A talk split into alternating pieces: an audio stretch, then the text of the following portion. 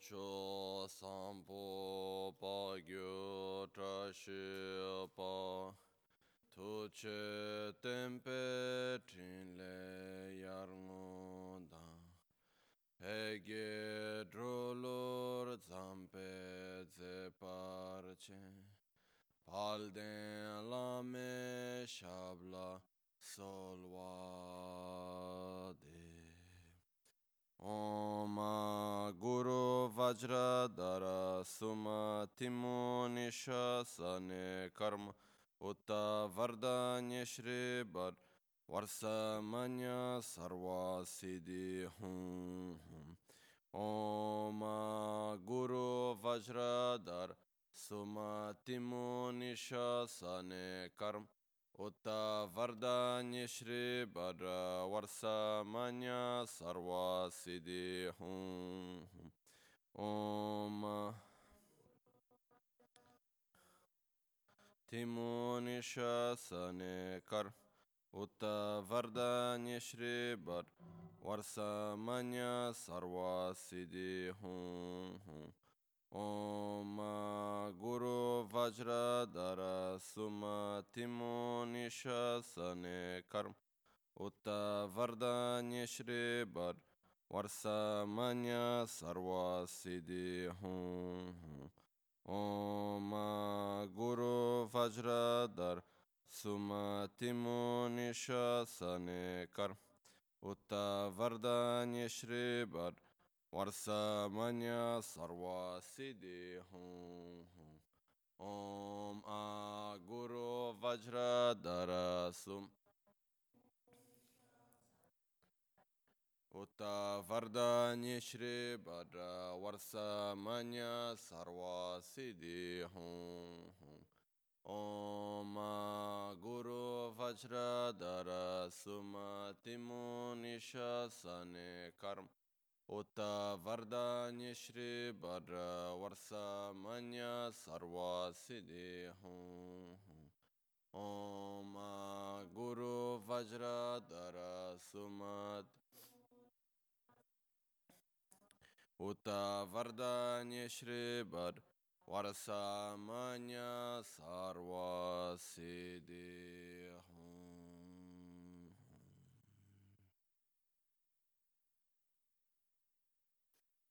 dhāgī chē tsūn lāma tūjē chēn nyamdā dālā tūjē sīk sū sō gēbē shē sān dālā tēn dō sō uyōng sōnggē nāwā tsē dō sō tsē jī nīng nē sō wā dēbē tsē dē chēn kōr lō wē sō lēk shū nē ilā sāmbē dē dē mā lē pā gēmē lhūng gē drūp rā jīng gē lō Sonyi sodan dikdun shakpe tse dungi namke yinsu lekshu ne. Labchen tsonyi yonsu tsokpa dan cheran yedun chanwara jingi lo. Chanchu parge nintsen tukun tu niyu peme siudru lekshu ne. Chanchu drube gegen kunshi shi tungen dela drubra jingi lo.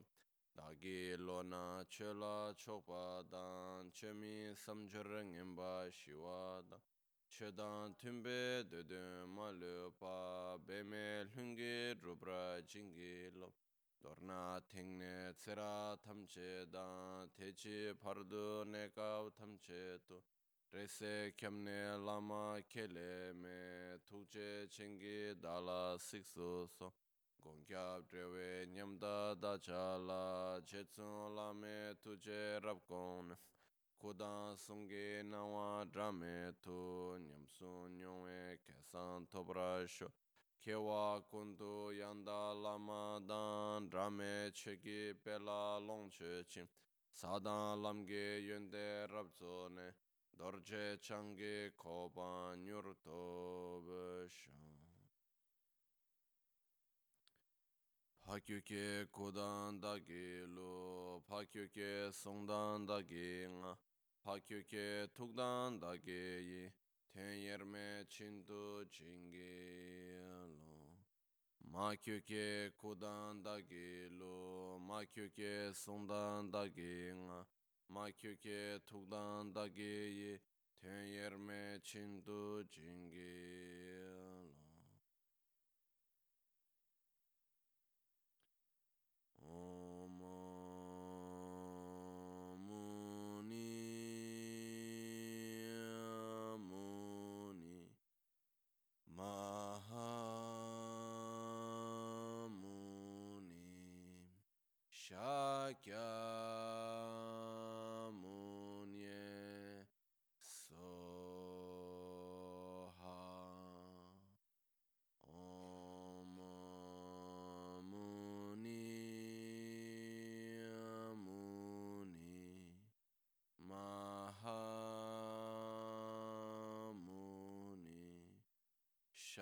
Shakyamuni Soha. Om Muni Muni Mahamuni Shakyamuni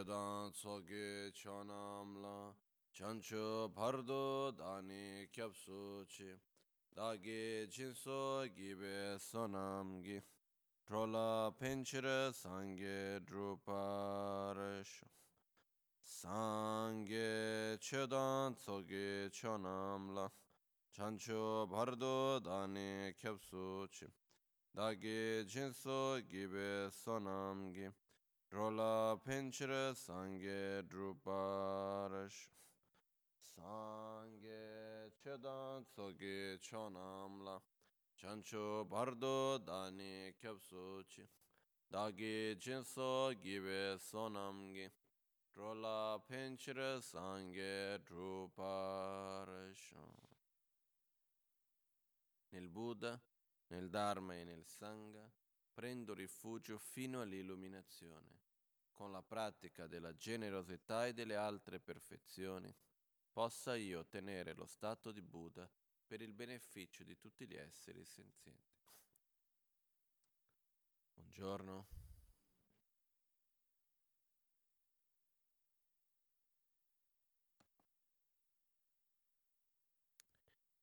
L'inizio del sentiero è la pura realizzazione con il maestro spirituale. Pu- scusate, l'inizio del sentiero è la pura relazione con il maestro spirituale.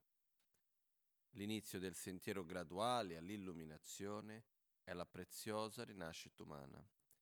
L'inizio della meditazione è la motivazione. L'inizio della pratica del Dharma è il mettere in pratica la legge del karma.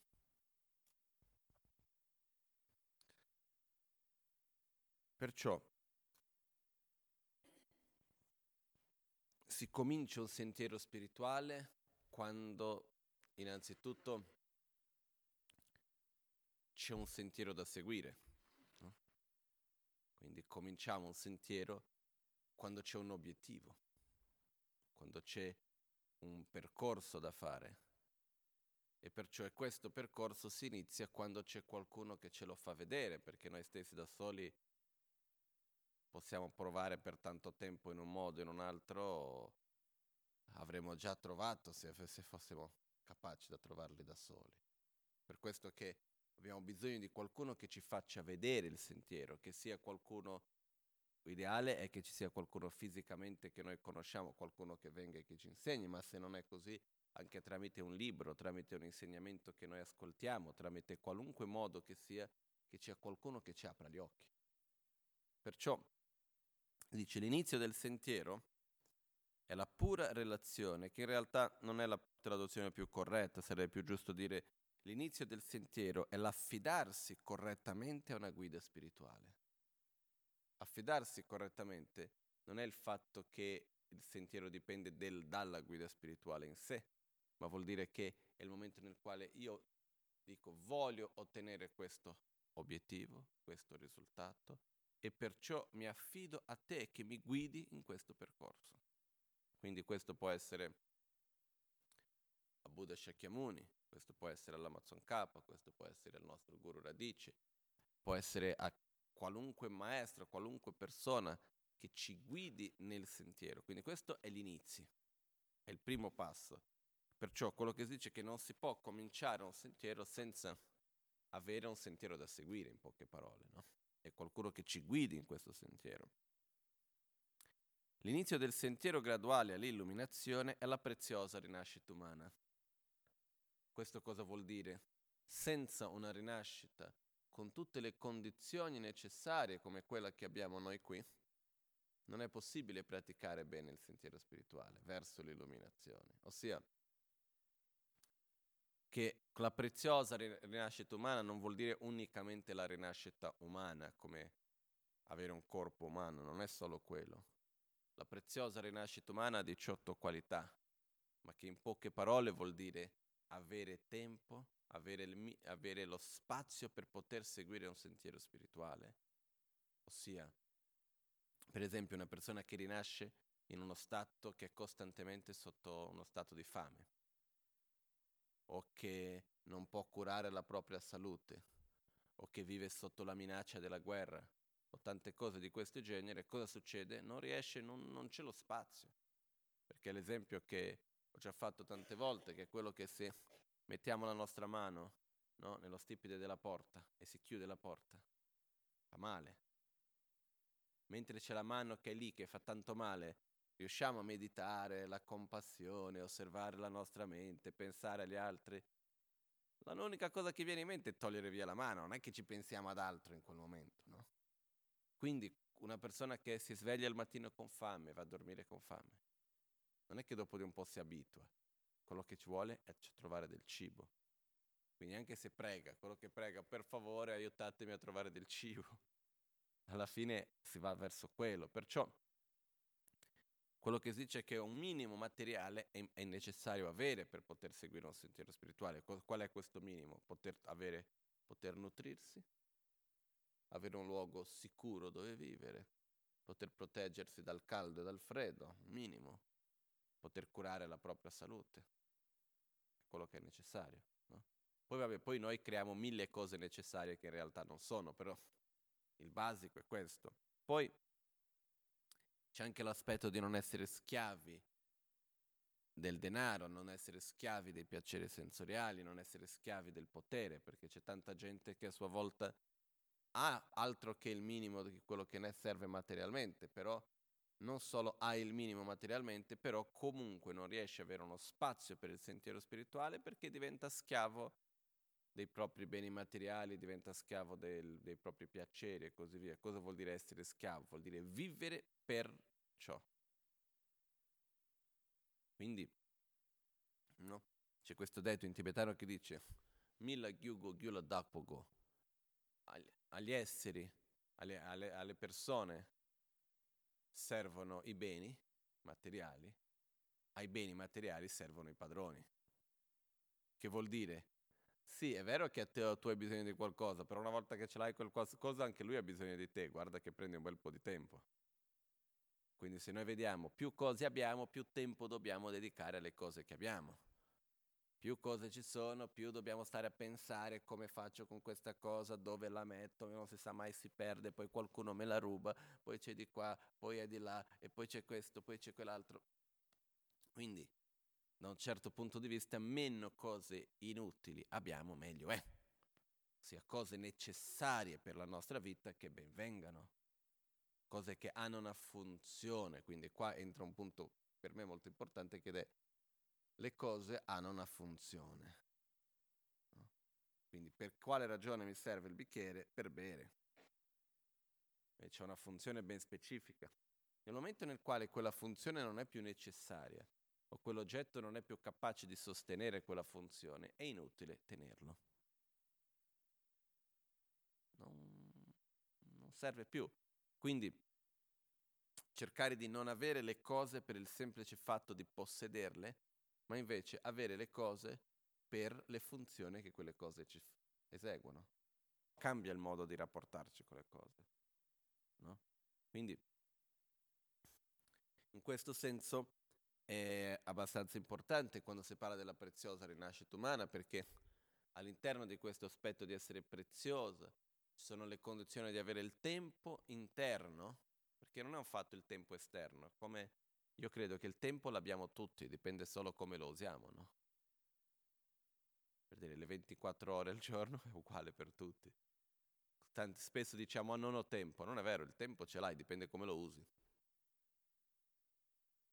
Poi, spesso quello che succede è che la nostra mente è così presa da altre cose che anche quando avremo il tempo materiale di poter fare qualcosa, la nostra mente non ce lo permette perché è finito per dire quella parte del lavoro che stavamo facendo, ma la nostra mente è rimasta ancora lì. Quindi non riusciamo neanche a creare il tempo, non riusciamo neanche a usare il tempo nel modo giusto. Perciò una delle condizioni necessarie per essere una preziosa rinascita umana è avere il tempo interno inter- per la pratica spirituale. Un'altra condizione è quella di voler seguire un sentiero spirituale e aver trovato qualcuno che ci guidi nel sentiero spirituale, perché spesso sono persone che hanno il tempo, hanno la voglia e non sanno dove andare, non sanno dove cominciare, non sanno cosa fare, o trovano qualcuno che li guida in un modo sbagliato. Purtroppo ce ne sono. Quindi avere una preziosa rinascita umana, in poche parole, avere il tempo e lo spazio per la pratica spirituale, avere la volontà e la determinazione di praticare, trovare qualcuno che ci guidi nel modo giusto, poter seguire questo, eccetera, è qualcosa raro ed è questa la base, è l'inizio per poter cominciare effettivamente il sentiero graduale verso l'illuminazione. L'inizio della meditazione è la motivazione. Prima di cominciare a meditare, la prima cosa è la motivazione. Perché mi siedo? Questa è la prima cosa. Quindi quando mi siedo per meditare, comincio a meditare, la prima parte della meditazione è generare la corretta motivazione. Qual è l'obiettivo? Per quale ragione mi sto sedendo per meditare? Questo è il primo passo. E l'inizio della pratica del Dharma, l'inizio di mettere in pratica il sentiero spirituale, il Dharma vuol dire anche il nostro sentiero spirituale, quindi l'inizio del mettere in pratica il Dharma, l'inizio del mettere in pratica il sentiero spirituale è il mettere in pratica la legge del karma, che adesso vedremo. Okay?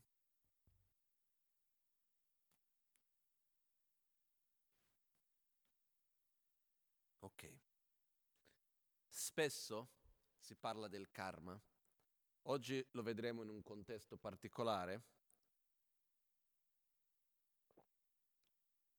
ed è il contesto all'interno della seconda nobile verità, la verità dell'origine, che ha due aspetti, l'origine delle, delle afflizioni mentali e l'origine della legge di causa ed effetto, l'origine, della, l'origine dell'azione. Quindi la sofferenza nasce da veleni mentali, quindi afflizioni mentali, come desiderio, rabbia, ignoranza, gelosia, invidia, eccetera, eccetera, e dall'altra parte azioni che andiamo a compiere con questi veleni mentali. Che perciò quando si parla dell'azione, la parola azione in sanscrito è karma. Ed effettivamente, per esempio, in tibetano, per la maggioranza dei tibetani medi, diciamo, se tu dici la parola karma, no, non fanno la minima idea a che cosa ci riferiamo. In realtà la parola in tibetano è le. Le letteralmente vuol dire azione. Perciò è la legge dell'azione, non è la legge di qualcos'altro strano, mistico, che da qualche parte andiamo a cercare chissà cos'è. È il semplice fatto che ogni azione porta un risultato. Semplice così. È il fatto che nulla viene dal nulla e nulla finisce in nulla. Qualunque situazione che noi viviamo nel momento presente è perché ci sono state delle cause e delle condizioni, le cause che le hanno create, le condizioni che le hanno fatto maturare. Basta, pensando a un livello più grossolano, pensare se siamo qui oggi è perché cause e condizioni si sono create, no? Andiamo a cercare quali sono queste cause, ci sono tante. Sia sin dal fatto che Buddha ha insegnato più di 2500 anni fa, al fatto che Atisha è andato in Indonesia poi dopo è andato in Tibet e ha trasmesso gli insegnamenti che poi dopo c'è stato l'Amazon K e così via, possiamo seguire il nostro lignaggio fino ad arrivare alla Maganchen che nel 63 ha lasciato il Tibet e negli inizi degli anni 80 è venuto in Occidente, fino a, a passare dalla Giusy Gardenghe, la nostra amica che purtroppo non c'è più, che ha invitato la Maganchen per la prima volta in Italia. E se noi andiamo a vedere questa storia uno dopo l'altro, arriviamo al giorno di oggi. E sono quindi tutte cause che hanno creato la possibilità di questo giorno d'oggi di esistere così com'è, di essere qua insieme noi. Perciò le cause sono tantissime. Perciò questo momento presente, ogni cosa che noi viviamo, vengono da tantissime cause che sono state fatte, da tantissime azioni che sono state compiute. Nello stesso modo, ogni azione che noi compiamo, ogni momento, uno fa da come si può dire, è come se fosse un, non so se si può dire in italiano, un agente di cambio. Fa, fa, da, fa da agente per far maturare una causa che abbiamo creato nel passato, va a interagire con qualcosa che è stato fatto prima e per quello lo fa maturare. Quindi le azioni che noi facciamo nel presente vengono chiamate anche condizioni perché tramite quell'azione del presente andiamo a interagire con qualcosa che è stato fatto nel passato, facendo in modo che quell'azione del passato possa maturare. Nello stesso modo, quell'azione che facciamo nel presente è una causa che nel futuro avrà i suoi frutti. Ok? Quindi questo in poche parole è la legge del karma. Perciò per capire bene la legge del karma ci sono un pochettino più di dettagli che si possono vedere. Quindi, prima di tutto, um, potremmo definire che il tipo di azione, potremmo definirle in tre tipi di azioni. Abbiamo azioni positive, azioni negative e azioni neutre. Ossia, la definizione filosofica che viene data è una definizione che funziona filosoficamente, però nella pratica sinceramente mi lascia un po' desiderare. Che viene detto, le azioni positive sono tutte quelle azioni che come risultato portano il benessere. Le azioni negative sono tutte quelle azioni che come risultato portano la sofferenza. Le azioni neutre sono quelle che come risultato portano la sensazione di indifferenza neutralità. Io dico grazie, però come faccio, visto che io non riesco a collegare l'azione con il risultato, come faccio a sapere se l'azione che sto compiendo è positiva o negativa? Filosoficamente funziona, perché dico sì, è un'azione positiva in quanto porterà a questo tipo di risultato, però nella pratica io sono qui oggi, sto facendo un'azione, come faccio a sapere se è un'azione positiva, se è un'azione negativa, se è un'azione neutra, visto che io non sono capace di collegarmi con il risultato che ci sarà? E qui rientra in un, una discussione che è abbastanza profonda e complessa comunque. Perché io prima di tutto cerco di dare una risposta che a sua volta sia libera da qualunque cosa che si possa assomigliare a un dogma. Perché ci sono da parte di Buddha le descrizioni di quali sono le azioni negative e le azioni positive. Per dire uccidere, mentire, rubare, sono azioni negative. Però andare un pochettino oltre questo, eh, secondo me, le azioni, innanzitutto ciò che va a determinare l'azione è principalmente la motivazione. Ok? Non solo la motivazione, anche l'azione fisica in sé ha un suo peso. Però ciò che determina principalmente è la motivazione. No? Quindi un esempio banale è quello che dove c'è un'azione che ha una motivazione, però l'azione in sé è diversa. Può succedere che, che ne so io, sono al quinto piano di una casa, sono lì, c'è una persona che sta molto male perché c'è una sedia che gli fa ricordare qualcosa, che ne so io, c'è un, un qualcosa che sta prendendo fuoco, dai facciamo un esempio più pratico, c'è un qualcosa che sta prendendo fuoco, il forno a microonde comincia a prendere fuoco, io per non far bruciare la casa dove ci sono i bambini, eccetera, eccetera, la prendo e lo lancio dalla finestra. La mia motivazione qual era? Salvare la vita dei bambini che c'erano in quella casa, una buona motivazione però c'era qualcuno che passava sotto. Li prende in testa, quello lì muore. Io avevo la motivazione di uccidere qualcuno? No. Ho fatto qualcosa per uccidere qualcuno? No. Ho ucciso? Sì. Sono responsabile per quell'azione? Sì. Anche se non avevo la minima intenzione di farla. Ed è qua che però cosa succede?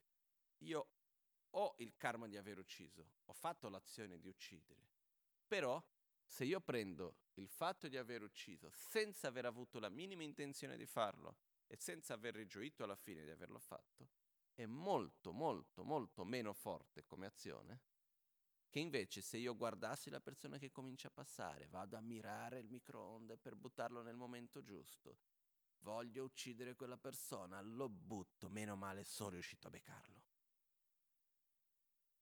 Cambia completamente l'azione. Okay?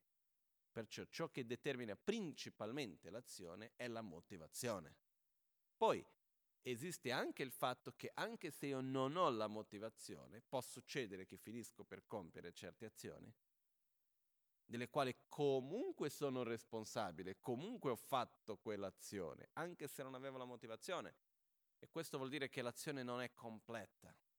Un'azione per essere completa, per avere la sua intera forza, come un seme per essere completo, per poter dare il suo frutto com- pieno, ha bisogno di avere quattro condizioni, che sono la motivazione, che è l'intenzione di compiere quell'azione,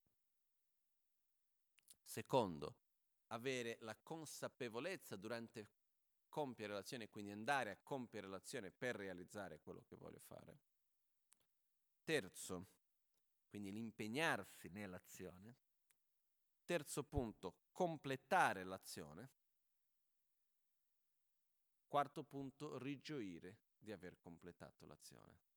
Sono riuscito. Questo è necessario sia per un'azione negativa che per un'azione positiva. Eh?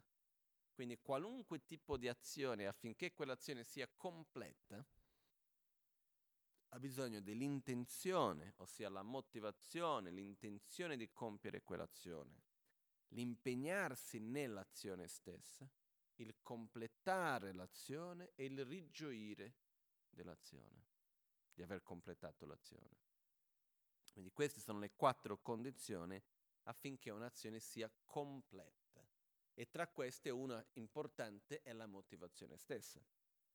Perciò una delle cose che determina la direzione della nostra azione è la motivazione innanzitutto. E si potrebbe anche dire che effettivamente è la motivazione che va a determinare se un'azione è positiva o negativa. Però ovviamente qua richiede una sincerità veramente profonda, non si può mentire a noi stessi, non si può mentire alle nostre proprie azioni, non possiamo fregare noi stessi, far finta di avere una buona motivazione quando in fondo è per qualcos'altro. Non funzionano queste cose, questi giochi con noi stessi non funzionano. Perciò, e qua rientrano, sai, tante cose, per esempio, sì, in un modo generale uccidere è una cosa negativa, appunto. Perché? Perché io vado a imporre sofferenza in un altro. Però è possibile che ci sia un caso nel quale uccidere sia qualcosa di positivo? In realtà sì. C'è la storia nella quale eh, una delle vite passate di Buddha si trovò in una nave, una grande barca, nella quale c'era una persona che era pronto per uccidere tutti quelli che si trovavano nella barca. Stava avvelenando il cibo. No? In questo processo che lui stava facendo di avvelenare il cibo, quello che succede è che questa vita precedente di Buddha ha visto quello che lui stava facendo e ha sentito una grande compassione per quelli che dovevano morire e per tutti i suoi familiari, amici e tutti gli altri, tutta la sofferenza che andava a generare. Ma poi ha avuto una grande compassione per quella stessa persona che stava per avvelenare il cibo. E ha visto perché diceva, guarda, se lui avvelena il cibo e come era nella sua intenzione di fare,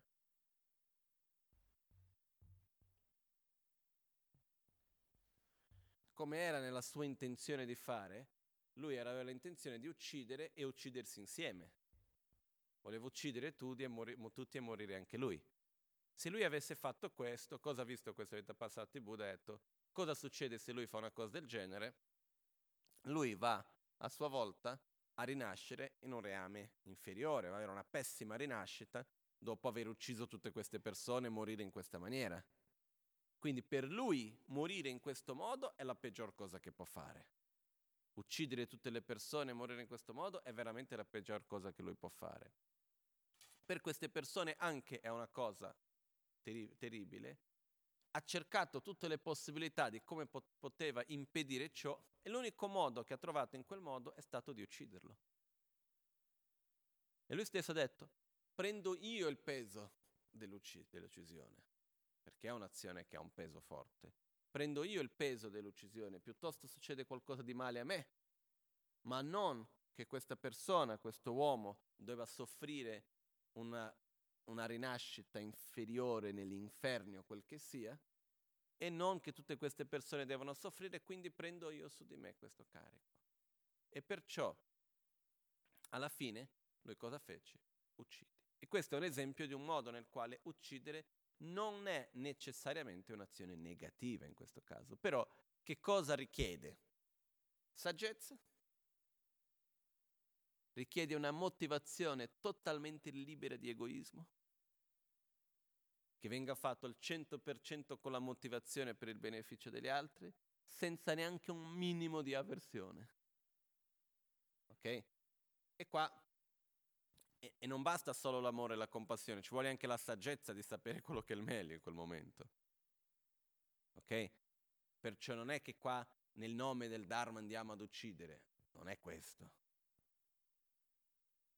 È il fatto che richiede queste condizioni e questo in realtà si dice che per quello che si dice per un bodhisattva, sia qualcuno con una motivazione plenamente pura e che desidera veramente il bene di tutti, e che lo fa senza egoismo, con un puro amore e compassione verso gli altri, uccidere, rubare, mentire, la condotta sessuale scorretta, per esempio, e anche usare parole distruttive, parole divisive, tutte quelle che sono azioni negative, a principio, possono non essere azioni negative se fatte con una certa motivazione. E addirittura nei voti dei Bodhisattva viene detto se ti trovi davanti a una situazione nel quale per il beneficio degli esseri devi agire in un modo che è contrario alla tua propria condotta morale, a quello che tu ritieni che sia giusto o sbagliato, quel tipo di azione è di maggior beneficio, effettivamente lo deve seguire, anche se non è facile.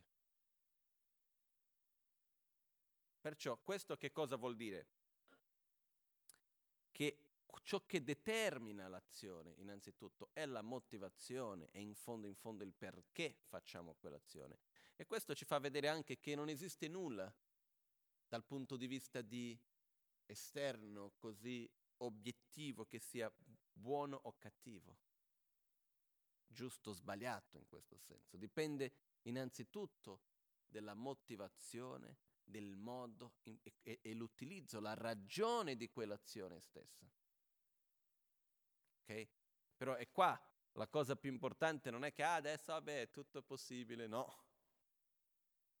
Qua veramente, veramente ci vuole metodo e saggezza. Metodo vuol dire la corretta motivazione e la saggezza dell'avere chiarezza che quello sia la cosa più giusta. Quindi non è una cosa ovvia da fare. Però in generale questo per farci vedere che ciò che va a determinare l'azione è la motivazione. L'azione è come tirare l'arco con la freccia. La motivazione è la direzione verso quale vado a direzionare l'arco e la freccia. Quando lo lancio, il risultato dipende da dove è la direzione e del modo come ho tirato l'arco e la freccia. Però quello che accade è che dipende molto innanzitutto dalla direzione. Perciò la motivazione è il più importante. Quindi come si fa a sapere se la motivazione è giusta o se la motivazione è sbagliata, se è una motivazione buona o se è una motivazione negativa?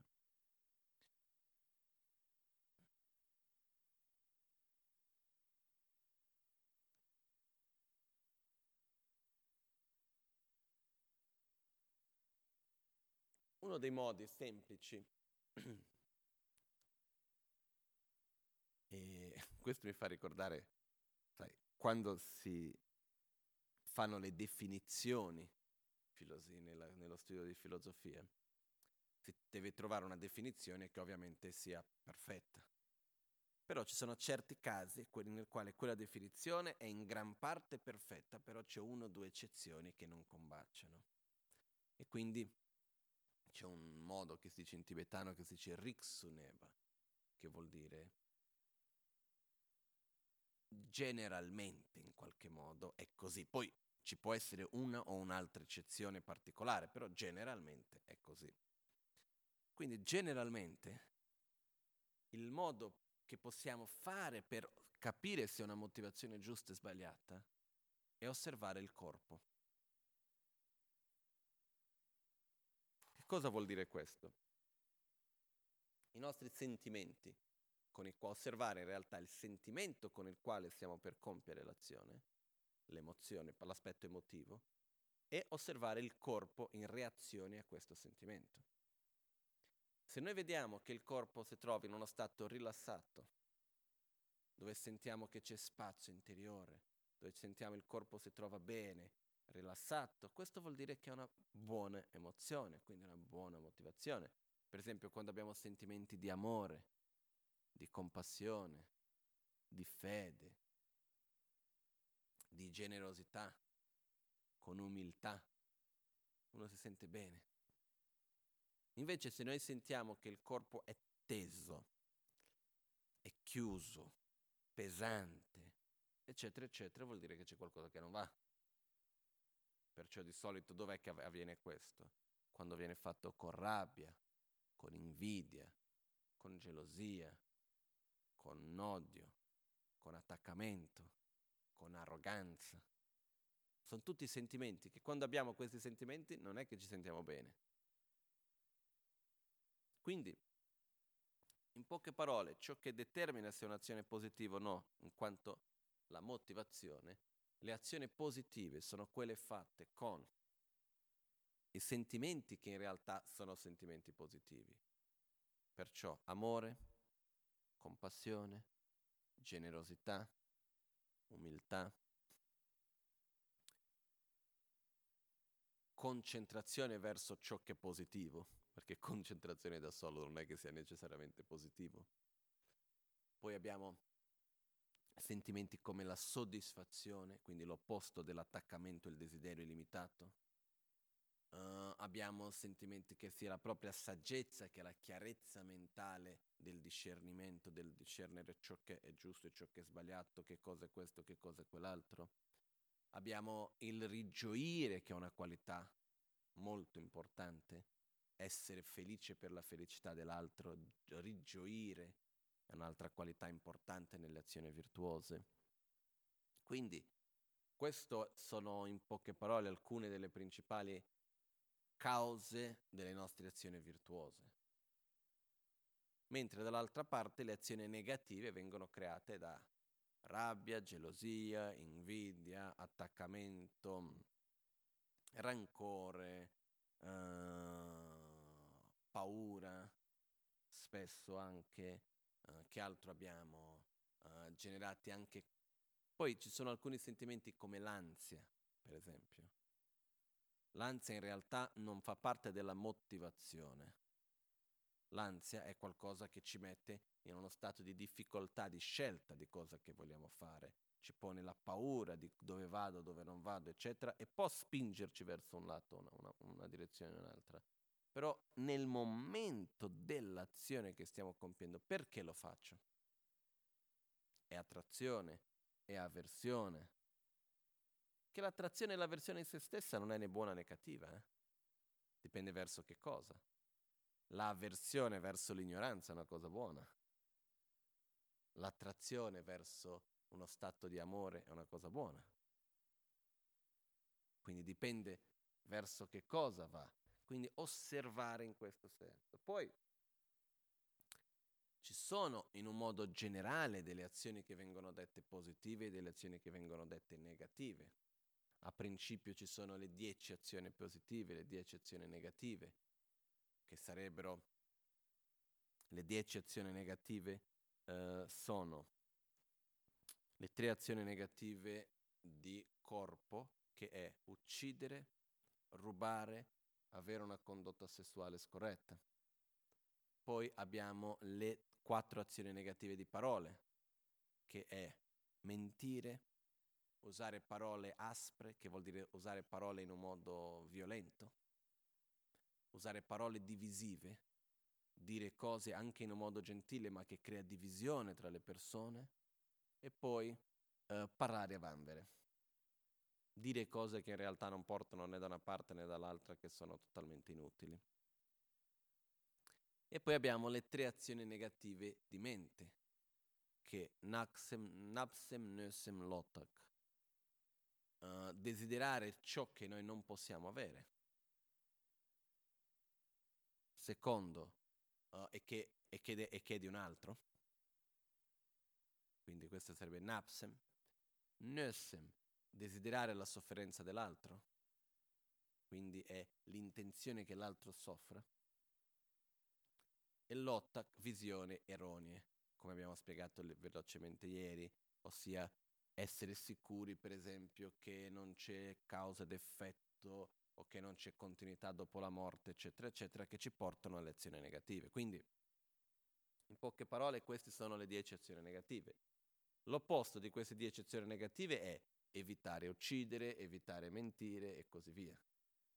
Quindi queste sono le 10 azioni negative e l'opposto, le 10 azioni positive, che volendo entrare in più dettagli, evitare di uccidere e quindi proteggere la vita, evitare di mentire, quindi cercare di essere, fare il più possibile per essere sincero con la verità.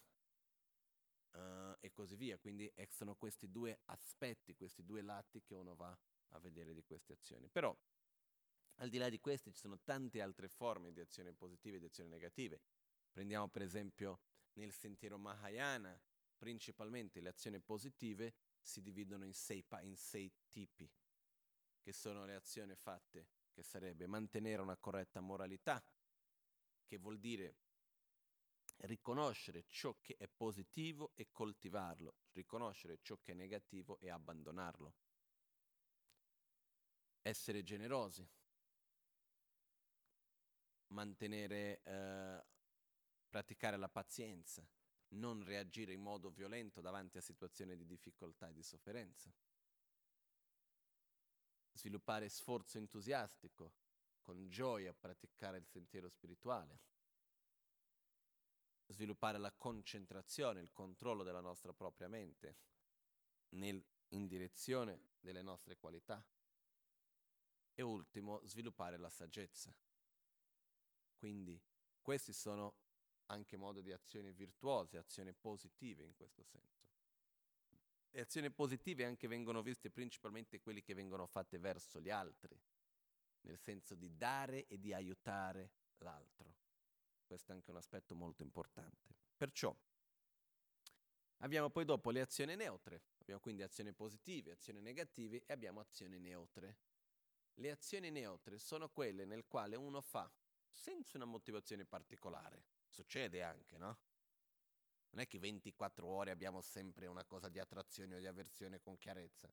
Sono anche dei momenti che facciamo delle cose senza una ragione ben chiara, che ne so, stiamo guidando e a un certo punto che siamo lì in macchina facciamo delle cose non perché abbiamo un'intenzione ben chiara di quello che stiamo facendo. Queste sono azioni neutre, che portano a un risultato neutro, che non è né di piacere né di sofferenza. Quindi ci sono tante di queste azioni neutre anche. Quindi, comunque, questi sono, diciamo, le tre tipi di azioni che si manifestano in tre tipi di risultati. Il risultato delle azioni, la manifestazione del karma. Il karma si manifesta tramite le sensazioni. Quindi dov'è che si manifesta l'azione? Tramite la sensazione. La sensazione di piacere, la sensazione di sofferenza o la sensazione di indifferenza, di neutralità. Le azioni positive si manifestano tramite la sensazione di, pia- sensazione di piacere, le azioni negative si manifestano tramite le sensazioni di sofferenza, mentre le azioni neutre si manifestano tramite le sensazioni neutre. Quindi si può dire che noi viviamo il mondo tramite le sensazioni. Se una cosa è buona o è cattiva, che cos'è? Sulla base di che cosa lo andiamo a giudicare? La sensazione. Se una cosa è bella o brutta, su che base di che cosa andiamo a giudicare? Sulla sensazione che ci dà al vedere quella cosa. E così via. Perciò le sensazioni sono un aspetto molto importante. Ed è qua che quindi le nostre azioni si manifestano tramite questo. Quindi ogni sensazione di sofferenza è il risultato di un'azione non virtuosa, di un'azione negativa. Ogni sensazione di piacere è il risultato di, una, di un'azione virtuosa, di un'azione positiva.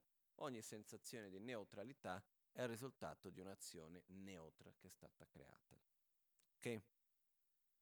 Poi, il karma, per capirlo un pochettino meglio, ci sono quelli che vengono chiamati i quattro aspetti del karma. Ok? Che sono? Prima di tutto, il fatto che ogni azione porta un risultato, perciò l'azione non finisce in se stessa. Perciò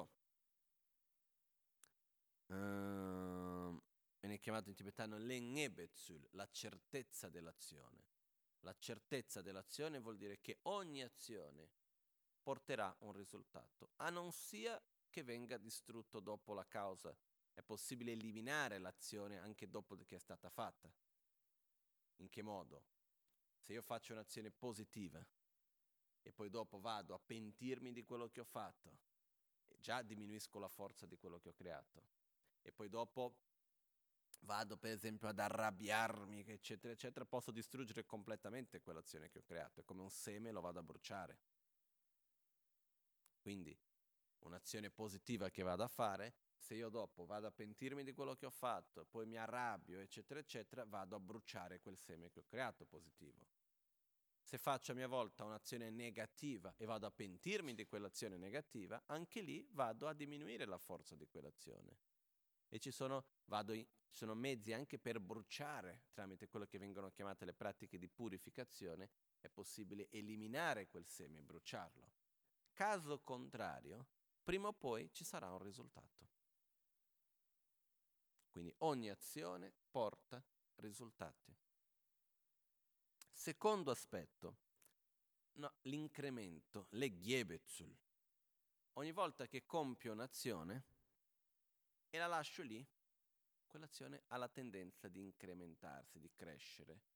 È come se ci fosse un'inerzia nell'azione stessa. Quindi che cosa succede? Uno è che ogni azione è come un'impronta che lasciamo sulla nostra mente. Perciò ogni volta che metto il piede su quel punto, più facile diventa rimettere il piede, l'impronta diventa sempre più profonda.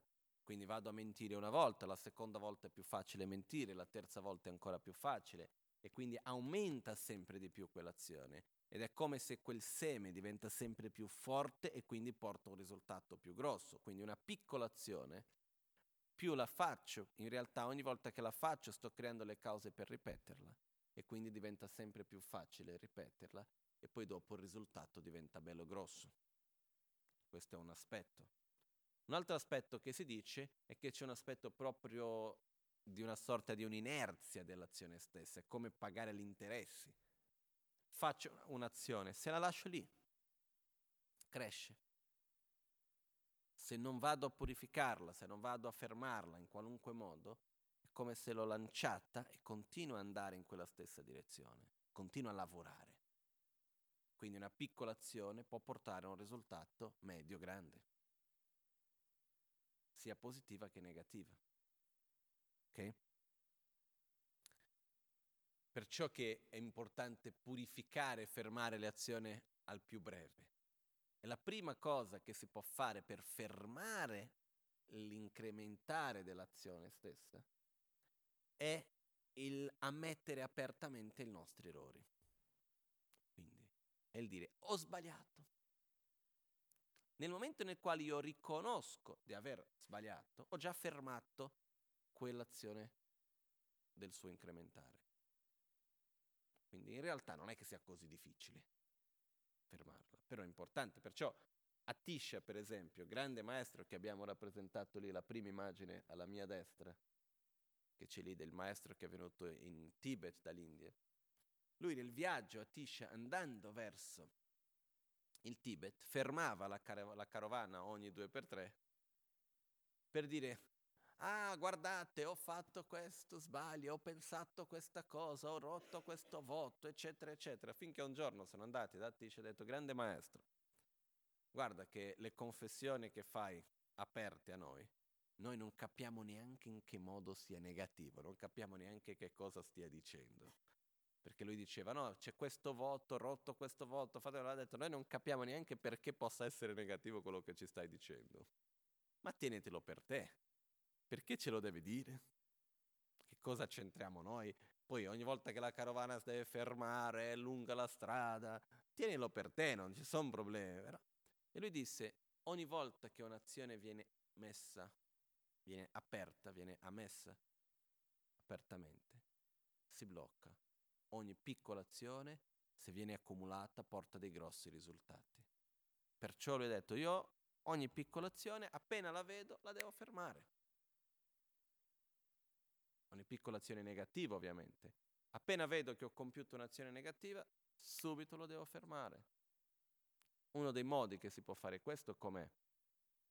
Noi, nella pratica che viene chiamata del Guru Yoga, nella quale visualizziamo Guru Buddha davanti a noi, facciamo le richieste di benedizione, poi dopo Guru Buddha viene dal nostro capo, si siede al nostro cuore, quindi visualizziamo che c'è sempre Guru Buddha al nostro cuore, in poche parole, e lì durante la giornata faccio una cosa che, che è sbagliata, appena lo vedo, davanti a Guru Buddha che è il mio cuore, dico, ho sbagliato. Ammetto apertamente di aver sbagliato. Prima cosa. È già un, un buon passo questo, di riuscire ad ammettere, anche magari se non subito, un'oretta dopo, il tempo che sia, alla fine della giornata, ammettere apertamente i nostri errori. Questo che cosa fa? Questo ferma l'azione dell'incremento del karma. Rimane ancora lì, però ferma l'azione di incremento, che in realtà la mettere apertamente è la stessa cosa che il pentirsi.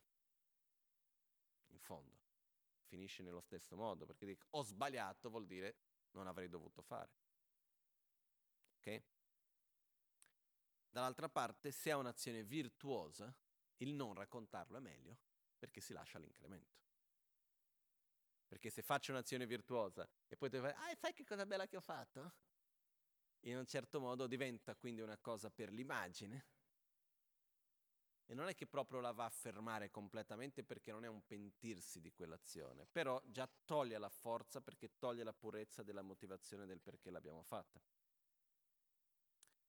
Poi abbiamo il terzo aspetto del karma, che è l'aspetto che dice non ci sono risultati senza che ci siano state delle cause. Quindi il primo è la certezza del karma, il primo aspetto. Ogni volta che compio un'azione, se non viene eliminata quell'azione nel frattempo, prima o poi avrà un risultato. Dall'altra parte non c'è risultato che non, ha, che non sia stato causato da qualcosa prima. Quindi qualunque situazione che io vivo, personalmente, a livello sociale, che sia una malattia, che sia uno stato economico, che sia una, una sensazione che io venga, come si può dire, incolpato di qualcosa che non ho fatto, che sia qualunque tipo di situazione, bella o brutta che sia, è il risultato di azioni che noi stessi abbiamo creato nel passato. Non si può assolutamente incolpare nessuno. Se io sto vivendo un certo tipo di situazione, è perché io stesso in alcun momento di alcuna vita, quando, dove, non, so, non ve lo so dire, ho fatto qualcosa per vivere ciò. Non, non possiamo sapere esattamente che cosa è stato, quando è stato, come è stato, però se io sto vivendo questo risultato è perché delle cause si sono create, perché spesso si chiede come mai questa cosa succede a me, ma io cosa ho fatto? Non lo so. Faccio fatica pure a ricordare quello che ho mangiato a pranzo ieri. Figuriamoci ricordare che cosa ho fatto vent'anni fa, di qua e di là, con quale motivazione, in quale modo. Molto meno ricordarmi quello che ho fatto nelle altre vite, no? Però è la stessa cosa, se io oggi vado e uccido qualcuno, poi vado a dormire e mi sveglio con un'amnesia totale. Non mi ricordo assolutamente nulla di ciò che ho fatto sono responsabile per quello di aver ucciso quella persona o no? Ma non mi ricordo. Io ho ucciso, no. Però ho fatto, quindi sono responsabile. Quindi se io ho fatto qualcosa, ho ucciso qualcuno dieci vite fa e non mi ricordo, sono responsabile o no? Sì. Quindi il karma è cer- questo è il terzo aspetto del karma, che è non ci, il non incontrare il risultato, il risultato senza aver fatto la causa. Non è possibile avere un risultato senza aver creato le cause. E qua c'è un altro punto, una parentesi che non fa parte dei quattro punti, però che è importante, che certe volte si fa confusione, è il karma è personale. Nel senso, io non posso mettere il mio addosso a te e non posso prendere il tuo addosso a me anche volendo non lo posso fare, anche con tutta la volontà, perché se così fosse possibile, un essere sacro con la motivazione di grande compassione come un Buddha l'avrebbe fatto, no? Lui che ha la capacità di purificare ed eliminare il karma negativo si avrebbe preso addosso a lui. Avrebbe dato i suoi meriti un pochettino almeno a noi, no? Invece non lo può. Karma è una cosa individuale, ognuno è responsabile delle proprie azioni e dei propri risultati. Quindi non c'è questa storia, ah ho preso il karma di quella persona perché mi, lasciato, mi sono lasciato influenzare il karma negativo dell'altro che è venuto addosso a me, ogni tanto sento un po' di queste cose strane. Quindi questo non c'è, non è così. Quindi anche quando si fa la pratica del Tonglen, del dare e ricevere, che è una meditazione meravigliosa. E vi racconto un aneddoto che anche perché è bello, è carino. E insieme con questo è interessante di capire. Questo succede che questo amico eh, si chiama Mr. Koch della Malasia, alcuni di voi avete conosciuto lui a Borobudur quest'anno lui mi raccontò una volta, due o tre anni fa, che poco tempo prima era andato in ospedale perché doveva fare un'operazione della prostata. Aveva un cancro alla prostata, doveva togliere la prostata. E in questa operazione, prima dell'operazione, dell'intervento, hanno fatto un'ecografia, qualcosa, non lo so, hanno visto comunque qual era la misura della prostata, l'hanno misurata, per decidere che tipo di intervento fare. Quindi hanno fatto, poi ok, hanno appena fatto quello, hanno deciso che tipo di intervento fare e la, lui stava aspettando per l'intervento, sono passate più o meno due ore. E lui disse che durante queste due ore lui fece la meditazione del Tonlen un pochettino diversa di quello che deve essere fatta, nel quale lui immaginava, mentre respirava, ogni volta che inspirava, che tutte le malattie, le sofferenze di tutto l'ospedale si assorbisse nella sua prostata, perché tanto la dovevano togliere. Quindi lui immaginava che tutta la sofferenza degli altri veniva addosso a lui e si assorbiva nella sua prostata. E ha fatto questo per uh, un paio d'ore e che poi dopo lui la sua gioia la dava agli altri. Di solito si fa questo, ma non andando verso una parte del corpo, che si assorbe nell'egoismo e distrugge l'egoismo.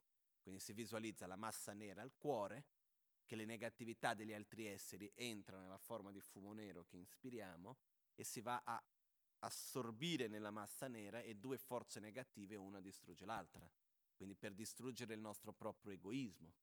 Questo è il modo che si fa di solito. Lui ha fatto un adattamento e ha detto ok, beh, butto tutto addosso alla prostata. Niente, poi l'hanno portato alla sala operatoria, eccetera. Quando è finito, sono venuti i medici da lui, quando lui è, si è ripreso dall'anestesia, e hanno detto scusi, è successo qualcosa di molto strano. Abbiamo dovuto cambiare tipologia dell'intervento, perché la prostata era due volte più grossa di quello che era prima. Quindi possiamo, e hanno chiesto il permesso di poter tenere per studi all'università, perché era di una misura che non avevano mai visto prima. No? Quindi qualcuno qua può chiedersi, ma lui cosa ha fatto? Ha preso la sofferenza degli altri addosso a se stesso? Ha preso la malattia degli altri addosso a se stesso? No. Non è possibile prendere il karma negativo di un altro e prenderselo addosso a sé. È possibile creare una condizione nella quale io sono una condizione positiva che posso a- alleviare la sofferenza dell'altro, quello sì. Nello stesso modo che se c'è una persona che ha un mal di testa posso fargli un massaggio che vado a diminuire il suo dolore, ma non è che io gli sto togliendo il suo karma negativo, sto creando una condizione tramite la quale quella persona può invece manifestare un altro karma di un'altra azione che ha creato e qualcosa del genere, ma non è che vado a interferire nel karma dell'altro. Eh? Nello stesso modo lui ha creato una condizione, uno può essere una condizione per far alleviare il dolore dell'altro, questo sì, ma non vuol dire che vado a intervenire nel karma. E quello che succede a me non è altro che io ho fatto una condizione per far maturare delle azioni che io stesso ho creato nel passato. Quindi non posso prendermi il karma dell'altro addosso a me e non posso dare del mio all'altro. Ok, chiaro questo? È un punto importante. Il quarto aspetto, quindi primo aspetto del karma, ogni azione porterà a un risultato che è coerente con l'azione stessa. Azione positiva, risultato positivo. Azione negativa, risultato negativo. Ogni azione, se non viene fermata o modificata nel frattempo, ha la tendenza di crescere, incrementarsi, come un debito in banca. Ci sono gli interessi. Ma anche un investimento in banca, ci sono gli interessi. No? Nello stesso modo. Ogni risultato, la propria parola lo dice, viene da cause che si sono create nel passato. Chi ha creato quelle cause? Io. Perché sono io a vivere il risultato. Perciò assolutamente nessuno ha il potere, nessuno nell'intero universo ha il potere di imporre su di me un risultato per il quale io non abbia creato le cause. Nessuno lo può fare. Perciò qualunque ri- risultato che io vivo, qualunque situazione che io vivo, è perché io stesso da qualche parte ho creato le cause per questo.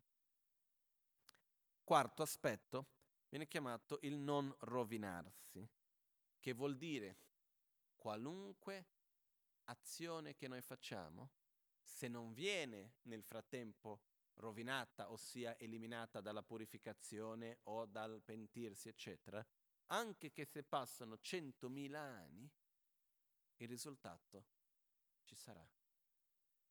Ok? Quindi non c'è una scadata di scadenza. Non è faccio un'azione, ok, alla fine di questa vita si fa un reset. No. Faccio un'azione, il tempo può passare molto lungo, è come un seme che rimane congelato e dopo tempi indeterminati, basta che ci sia il calore, basta che ci sia la terra, basta che ci sia l'acqua, il frutto viene fuori. Ok? Perciò ogni azione porta un suo risultato, le azioni stesse hanno la tendenza ad incrementarsi, non esiste risultato che a sua volta non venga da una causa che è stata fatta nel passato, da un'azione che è stata creata, e ogni azione che viene fatta, se non viene rovinata, porterà al risultato e prima o poi non è che ha una data di scadenza che prima o poi finisce. Ok? Quindi, questi sono, diciamo, gli aspetti principali quando si parla del karma. Poi il karma viene anche diviso, azione di corpo, azione di parola, azione di mente. Quindi io ho l'azione di mente, ovviamente sono i pensieri. E è un'azione. Per esempio, il giocare a videogame nel quale sto a uccidere le, le altre. Nel momento nel quale sto giocando, c'è l'intenzione di uccidere o no? Anche se effettivamente poi non vado a uccidere materialmente nessuno, però l'intenzione c'è, no?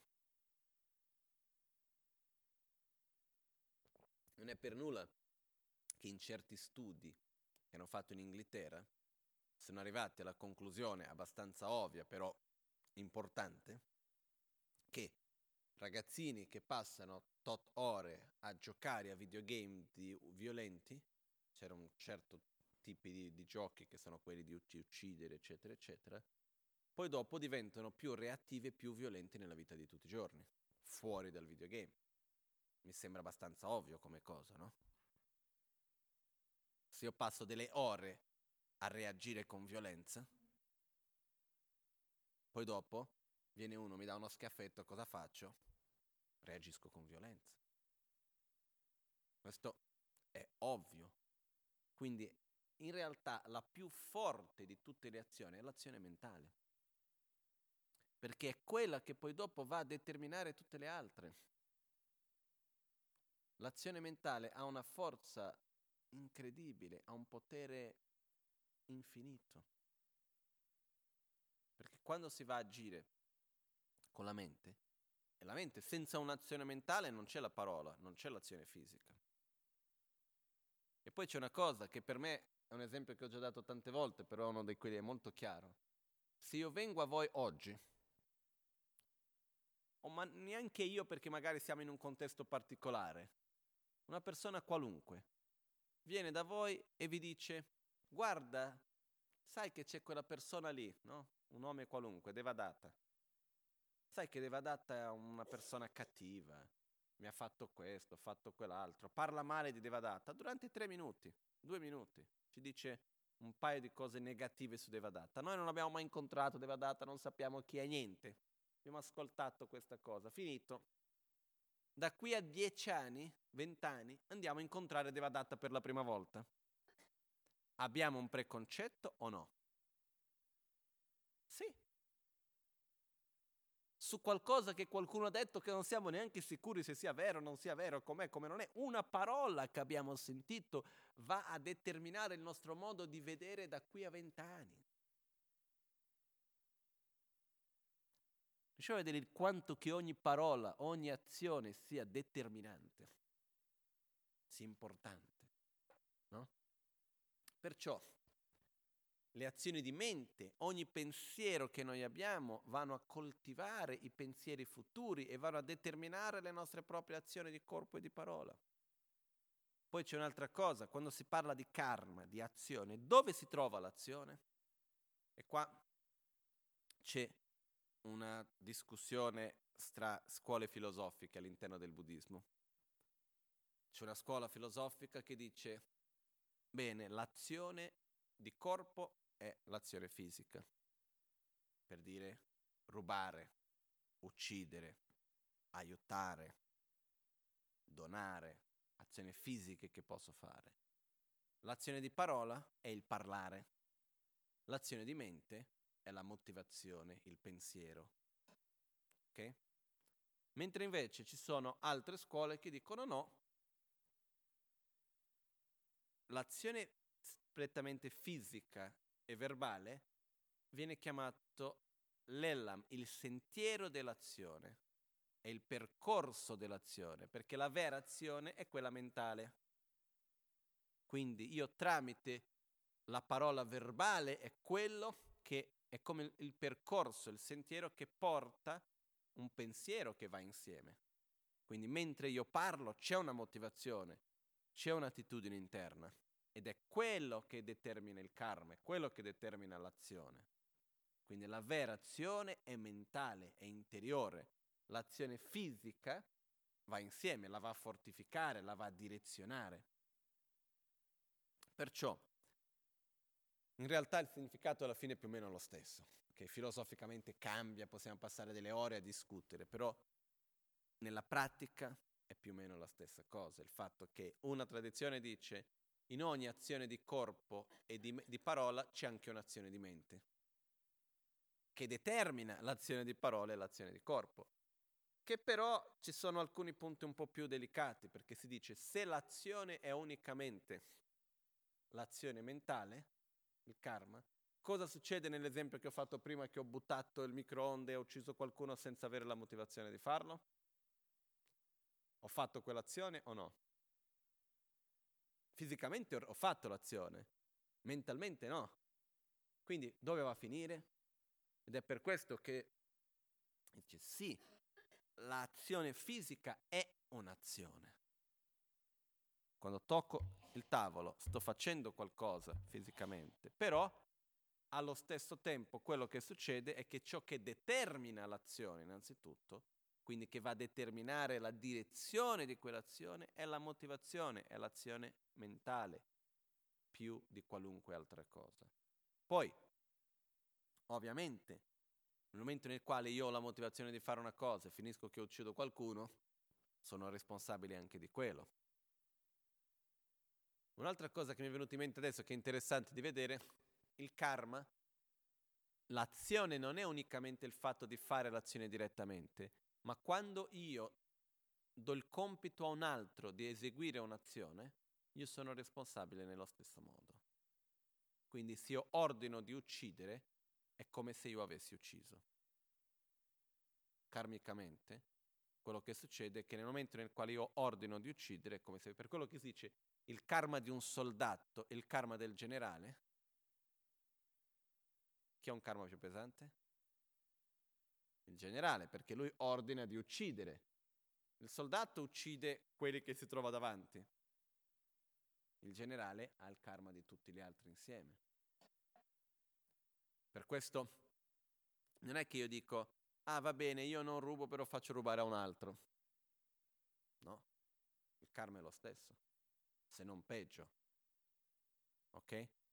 Perciò quello che succede è che in generale nelle azioni il far fare qualcosa a qualcuno è come se anche noi stessi avessimo fatto, è come se quella persona diventi un'estensione di noi, sia nelle cose positive che nelle cose negative. Perciò questo è anche un punto che è importante per noi stessi, da avere questa consapevolezza. Perciò il modo come noi insegniamo gli altri, il modo come noi direzioniamo gli altri, è importante questo. Perché se io guido gli altri a fare certe cose negative, sono responsabile anch'io di quello. Per questa ragione, per esempio, che io non vorrei mai trovarmi nella posizione di dover uh, essere, che ne so, a capo di un paese o di qualcosa del genere, di dover prendere certe decisioni e situazioni di certi generi nella quale effettivamente hai una responsabilità enorme nelle tue azioni, perché agisci per tante persone. Quindi puoi fare tanto bene, che è una cosa ottima, però puoi fare anche tanto male. Per esempio, nei voti dei bodhisattva c'è una parte molto specifica che mette enfasi sulla creazione di leggi. Quando vai a creare le leggi, qual è la motivazione che devi avere, come deve essere fatto, eccetera, eccetera. Perché nel momento nel quale io vado a creare una legge con una motivazione sbagliata e che vada a creare a danneggiare gli altri o una parte di persone, finché quella legge è in vigore, io continuo a rigenerare karma negativo. Perciò è una cosa che uno deve stare attento in questo senso. Dall'altra parte, se vado a fare una legge che porta beneficio, finché quella legge è in vigore, io continuo a generare azione karma positivo. Quindi c'è anche questo modo del karma. Quando si parla il secondo aspetto del karma, che è quello dell'incremento, che può sembrare una cosa un po' strana, in realtà quello che succede che cos'è? Quando io compio un'azione, quell'azione continua a portare frutti anche dopo tanto tempo. Continua a generare, continua a funzionare. No? È l'esempio che noi possiamo vedere che ho fatto prima, la nostra cara amica Giusy Gardenghi, che ha invitato la Magancia per venire in Italia. Se noi siamo oggi qui, è grazie anche a quell'azione che lei ha compiuto, no? Quindi lei ha una parte di risultato di quello che stiamo facendo, perché grazie a lei che oggi, anche se lei non è più in vita nel corpo che c'era prima da qualche parte chissà dove, ovunque lei si trovi adesso, lei continuerà a ricevere i benefici delle azioni che sono state create. Ok? Perciò il karma è effettivamente qualcosa di estremamente complesso, però anche semplice. Molto semplice, vuol dire autoresponsabilità. Faccio qualcosa, ricevo il risultato. Ho un risultato perché ho fatto qualcosa, punto. Quindi senza troppe storie. In realtà nel momento nel quale noi cominciamo a essere più consapevoli della legge del karma, sono alcune cose nelle nostre attitudini che cambiano. Per esempio diminuisce la rabbia, perché diminuisce il fatto di puntare il dito addosso agli altri e incolparli per le nostre sofferenze. Se io vivo un certo tipo di situazione è perché io stesso ho creato le cause, quindi devo lavorare per che cosa? Per modificare, per risolvere, per ag- agire in un altro modo. C'è un altro punto importante che è questo, se voglio avere certi risultati devo creare le cause, qua viene la parte che purtroppo non c'è una parola per tradurlo in italiano, che viene usato accumulare meriti, però la parola che in, in, in sanscrito è pugna, in tibetano è sonam, non c'è una parola per tradurlo in italiano. Quindi viene tradotto come merito, come energia positiva, azione virtuosa, si può tradurre in tanti modi, ma in poche parole è quella azione che si va a fare che va a generare come se fosse un, come si può dire, una risorsa positiva per dei risultati positivi in futuro. Ed è molto importante questo. Questo nella pratica quotidiana una delle cose importanti è che con consapevolezza fare qualcosa ogni giorno per accumulare virtù per accumulare meriti, per accumulare le cause positive per risultati positivi in futuro. E in questo contesto arriva anche un altro aspetto che può essere un po' difficile da capire, ancora di più da accettare, però è importante.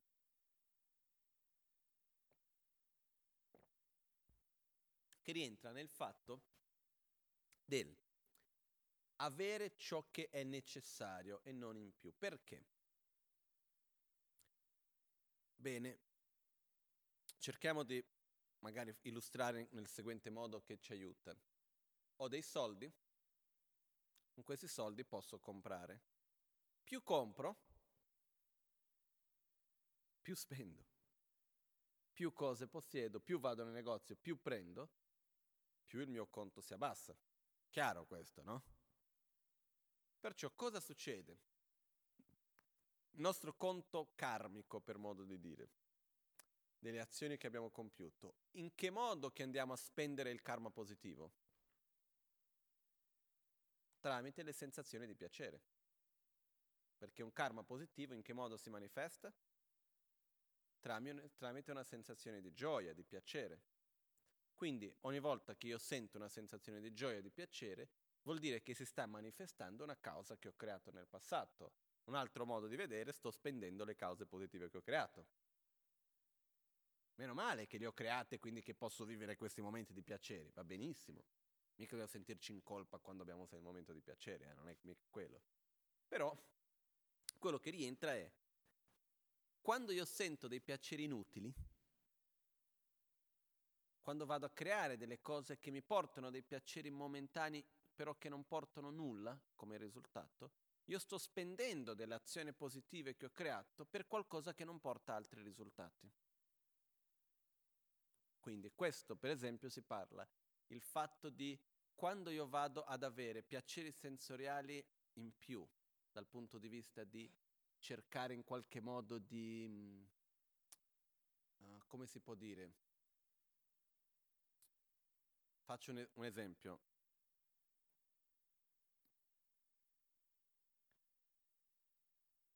devo comprare qualcosa che possa essere un vestito piuttosto che qualunque cosa. Per che cosa mi serve il vestito?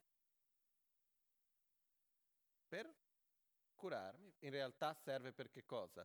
Per proteggere il mio corpo, per poter uh, manifestarmi in questa società nella quale io vivo, eccetera, eccetera, ok? Se io a un certo punto mi serve uno, ma perché mi piace io compro cinque, ok? In realtà, nella pratica vera, che differenza fa avere uno o avere cinque? Nessuna. In realtà mi serve uno. Ma io vado a prendere cinque. Ogni uno di quelli che prendo mi porta uno stato momentaneo di gioia? Sì. Quindi che cosa sto facendo? Sto spendendo delle azioni positive che ho creato per qualcosa che non serve a nulla, che non porta a nessun tipo di risultato.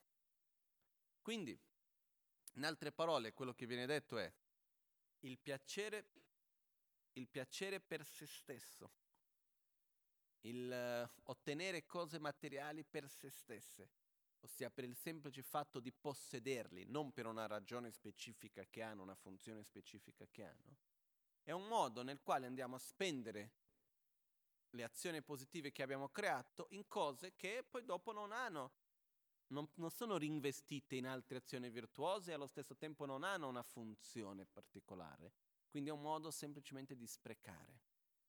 Questo mi ricordo uno dei miei maestri, mi parlava, lui diceva, guarda, una, una delle cose che lui aveva visto nel modo moderno di vivere è perché c'è la tendenza di spendere il karma positivo nel modo più sfrenato possibile, ovunque sia possibile, ottenere piaceri, ottenere cose che portano a uno stato momentaneo di piacere anche, costantemente, costantemente, costantemente. Allo stesso tempo senza creare nuove azioni virtuose. Quindi uno dei problemi che noi abbiamo in Occidente, ma non in Occidente, nel mondo moderno, dal mio vedere, è la mancanza di meriti. Perché? Perché lo spendiamo tutti in cose inutili. Ma parlo come società. È una società nella quale si basa sul concetto del più o meglio è. Più io vado a avere piacere senza uno scopo particolare cosa succede? Entro in questa cosa di spendere, spendere, spendere. E che cosa noi vediamo? Ci sono diverse società, in Occidente particolarmente anche, ma anche adesso in Oriente, non è che sia un fatto, ormai il concetto Occidente-Oriente è caduto su tanti aspetti.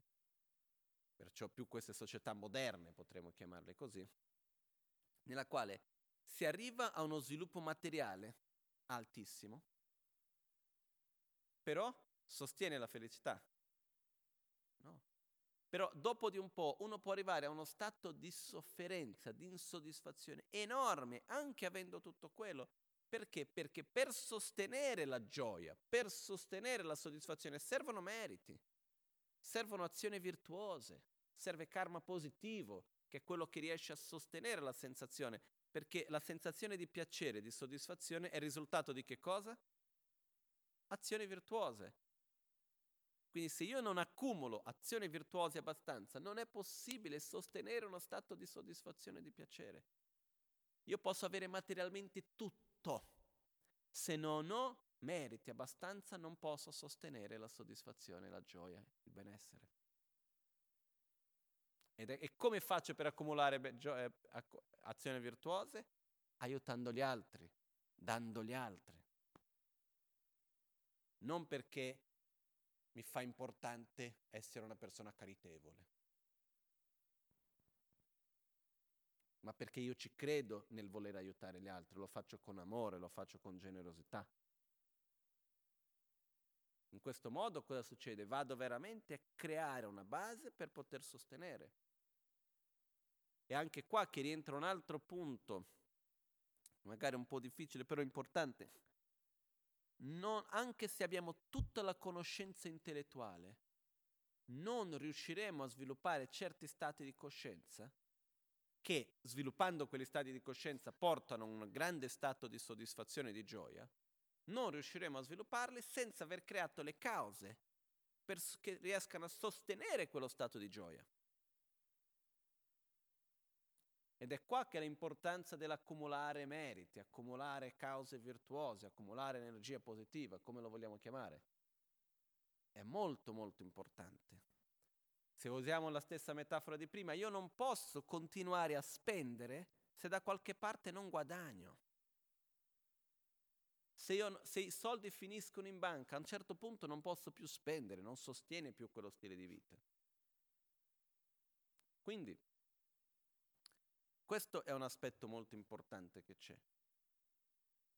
Dobbiamo dedicarci quotidianamente anche all'accumulare virtù, ossia fare azioni virtuose, fare il bene agli altri, tramite l'atto di generosità, tramite le offerte agli esseri sacri, tramite mantenere correttamente una moralità,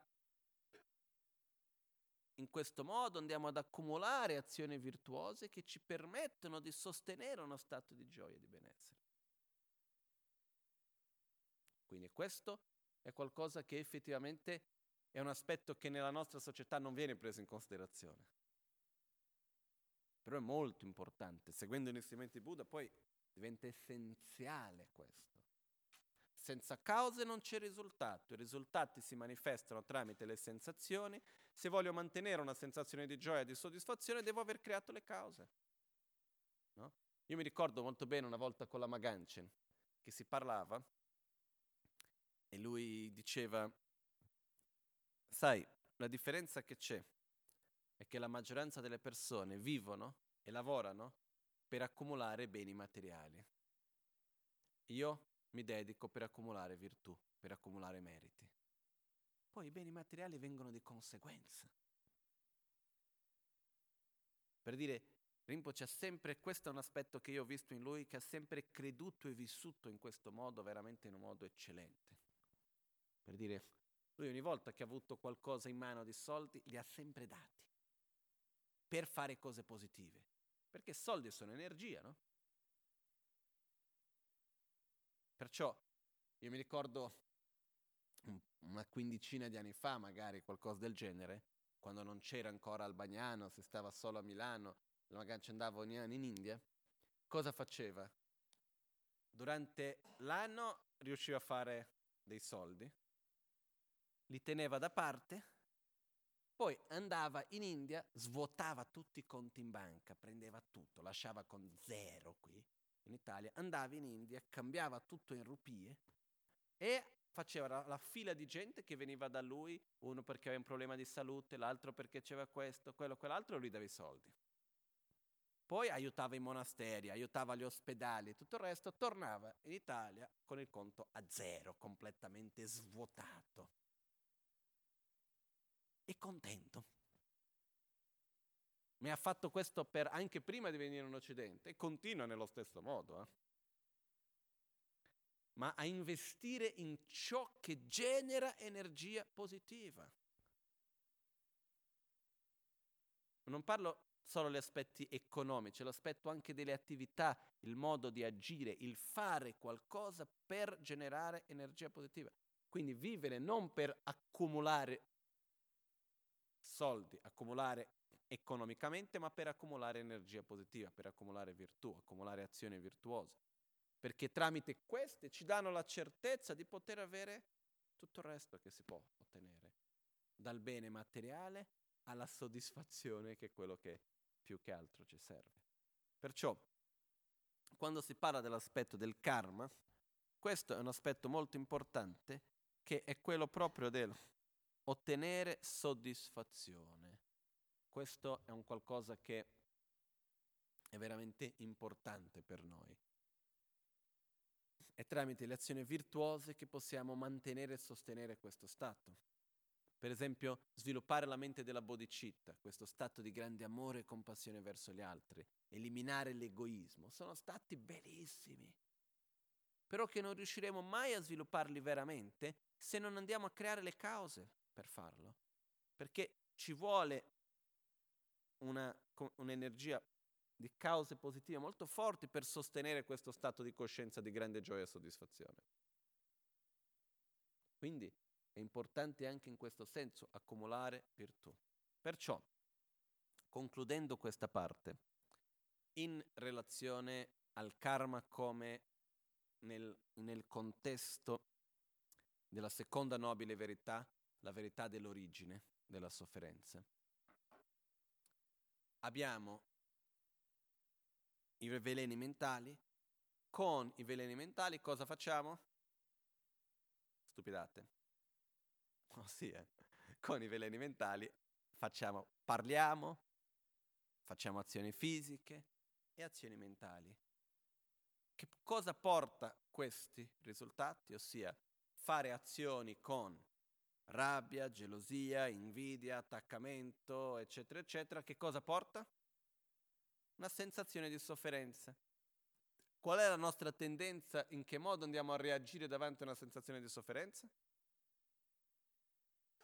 Con attaccamento, rabbia, eccetera, eccetera, e un'altra azione. Quindi in questo modo entriamo in questo ciclo azioni fatte nel passato sono infinite, quindi è impossibile eliminare tutte le azioni che abbiamo compiuto fino ad oggi. Quello che possiamo fare che cos'è? Eliminare la condizione che fa maturare le azioni che abbiamo creato nel passato. Quali sono le condizioni? La ignoranza, l'egoismo, l'attaccamento, il desiderio, la rabbia, l'invidia, eccetera, eccetera. Quindi eliminando i veleni mentali si eliminano le condizioni che fanno maturare le azioni negative e quindi si può tagliare via il ciclo di esistenza del samsara. Quindi questo è il percorso. Perciò le cause della sofferenza sono due, i veleni mentali e le azioni distruttive. Questi due insieme generano la sofferenza che a sua volta si manifesta tramite il processo di nascita, di invecchiare, di malattia, di morte, tramite il fatto di non ottenere l'oggetto di desiderio, di dover lasciare l'oggetto di piacere, eccetera, eccetera, dover incontrare con un oggetto di avversione. Ci sono tanti modi nel quale si manifesta la sofferenza, alla quale andiamo a reagire in un altro modo negativamente. E quindi entriamo in questo ciclo. Perciò la causa principale della sofferenza sono veleni mentali e azioni negative. Ok? Poi c'è un punto particolare, ma solo per, visto che stiamo entrando un po' nei dettagli, specificare. Anche il karma positivo è fatto di due tipi. Ok? Potremmo dire. Uno sono le azioni virtuose, karma positivo, ma che ci tiene sempre legato nel samsara. E un altro sono le azioni virtuose che vengono fatte per farci uscire dal ciclo di sofferenza del samsara. Tutti e due sono positivi, però sono di due tipi diversi. Cosa succede? Se io faccio un'azione virtuosa perché aiuto una persona, perché è il mio amico, perché è mia madre, perché è mio padre, perché è mio figlio, gli faccio qualcosa di bene, gli sento amore, sono generoso, ottimo, e sto accumulando azioni positive.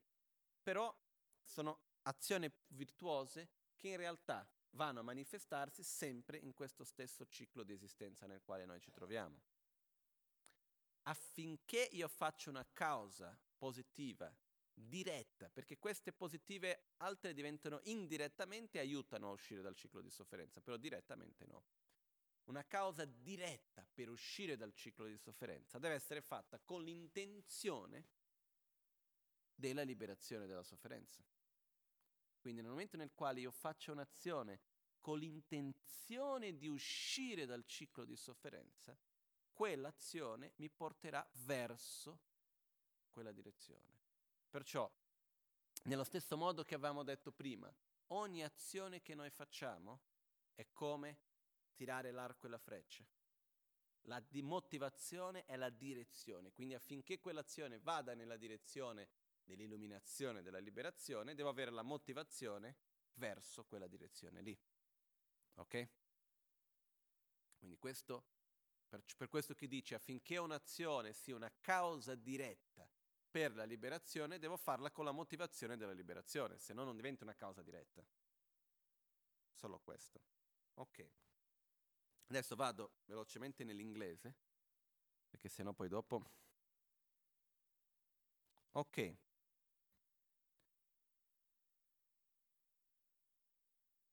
Un secondo solo perché sennò mi perdo la parte che devo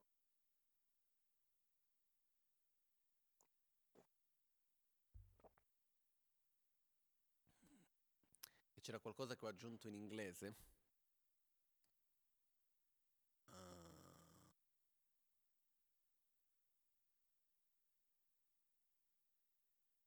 Poi, ecco, se si perde una parola, poi si... basta ritrovare quella parola, poi si ritrova tutto il resto. Uh, c'è qualcosa che ho spiegato in inglese che non avevo spiegato in italiano.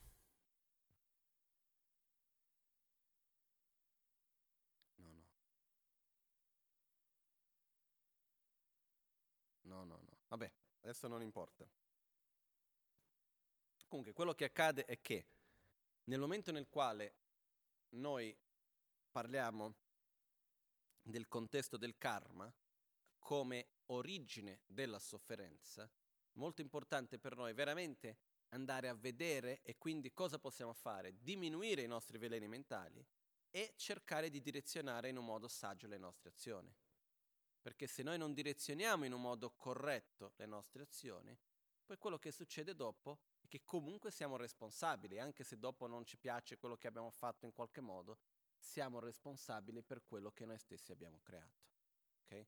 Quindi è importante adesso, il karma è una delle cose più complesse, con mille sfumature, non è per niente qualcosa proprio ovvia e facile in questo senso, però L'aspetto più importante in questo momento per noi da capire è ogni azione che faccio porta un risultato, anche se io non so quale sarà.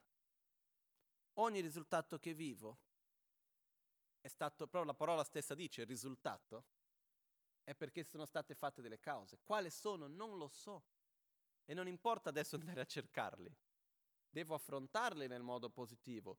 E non è perché io sto, tra virgolette, pagando un debito che ho creato che non devo cercare di risolvere il problema. Se ho una malattia devo cercare la cura. Se ho un problema devo cercare la soluzione. Senza però puntare il dito addosso a qualcuno e qualcos'altro come la causa della mia malattia o della mia problema, eccetera, eccetera. Ricordare, se sto vivendo questo è perché io da qualche parte le cause le ho create. Però, allo stesso tempo, quello che accade è che devo affrontarlo senza stare a farmi troppe menate. Questo è l'aspetto importante anche. Prego, Edia.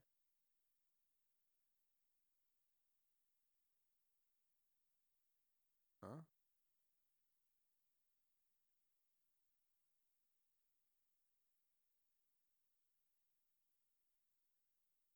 No. No, perché quello che succede è che il karma, l'azione che uno va a compiere, dalla causa dell'azione specifica fino al risultato, lui si trasforma. Può diminuire, può aumentare, non rimane fisso. Quello che succede è che è allo stesso tempo maleabile, però se non viene fatto qualcosa rimane lì, non è che dopo di un po' svanisce. Se viene fatta la forza per farlo svanire, può svanire, se viene fatta la forza per mantenerlo, può, può rimanere mantenuto.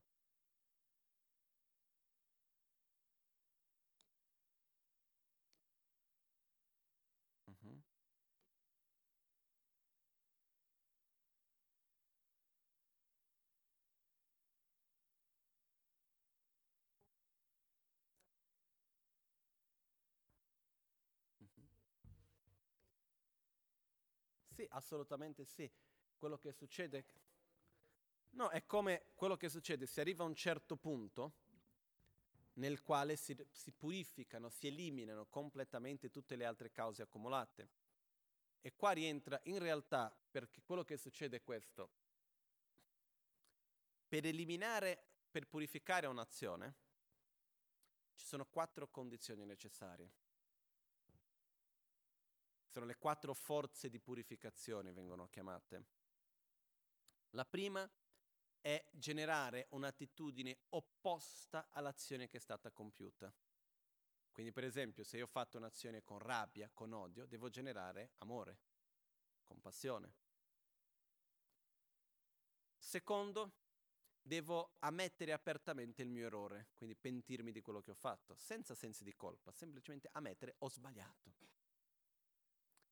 Terzo, prendere l'impegno di non ripetere più tale azione. Quarto, fare un'azione per purificare ciò che ho creato, quell'azione stessa. Quindi vado ad aiutare qualcuno, vado a fare qualcosa, quindi fare, ci sono diverse meditazioni, preghiere, ci sono mille modi, anche per dire se vado a pulire la mia stessa casa, immaginando che lo sporco che sto togliendo sono le, le negatività che ho creato nel passato di quell'azione che ho fatto, quindi in questo modo vado a purificare generando una sensazione di attitudine di amore verso quella persona a cui ho avuto rabbia e la, ammettendo apertamente che ho sbagliato e con l'impegno di non ripeterle più. Anche il pulire la propria casa può diventare una forma di purificazione in questo senso. Poi ci sono tante meditazioni e forme specifiche per la purificazione in se stessa. Però quello che succede è che questo è il modo relativo di purificazione, esiste anche il metodo assoluto. La base della purificazione è generare un'attitudine opposta a quella che abbiamo fatto quando abbiamo avuto un'azione negativa. Alla radice delle nostre azioni negative, alla radice della rabbia, dell'odio, dell'invidia, della gelosia e tutto il resto, c'è la ignoranza, che è l'aggrapparsi all'esistenza intrinseca. Poi successivamente parleremo di questo in più dettagli. Quindi cosa succede? Quando si sviluppa la profonda saggezza e si genera un'attitudine direttamente opposta alla radice delle azioni negative in se stesse, questo è il miglior modo in assoluto per purificare quelle azioni che sono state create. Quindi in realtà il modo assoluto per purificare questo sarebbe meditare, ossia realizzare il vuoto di esistenza intrinseca di colui che ha fatto l'azione, quindi me stesso, di colui che ha subito l'azione e l'azione stessa. Quindi che cosa succede? Quando si arriva a quel punto che Edia dicevi prima, ossia quando si riesce a tagliare i veleni mentali, si, si riesce a tagliare completamente i veleni mentali, tagliando alla fine principalmente la ignoranza, e tramite questo si va a realizzare la mancanza di esistenza intrinseca. In questo modo si possono purificare anche quel pacchetto rimasto di karma che c'è ancora lì di azioni che abbiamo accumulato. Questo è il modo come avviene. Quindi in generale la purificazione avviene in due tipi ed è per questo che è possibile purificare dopo. Quindi questo è in questa maniera. Ok?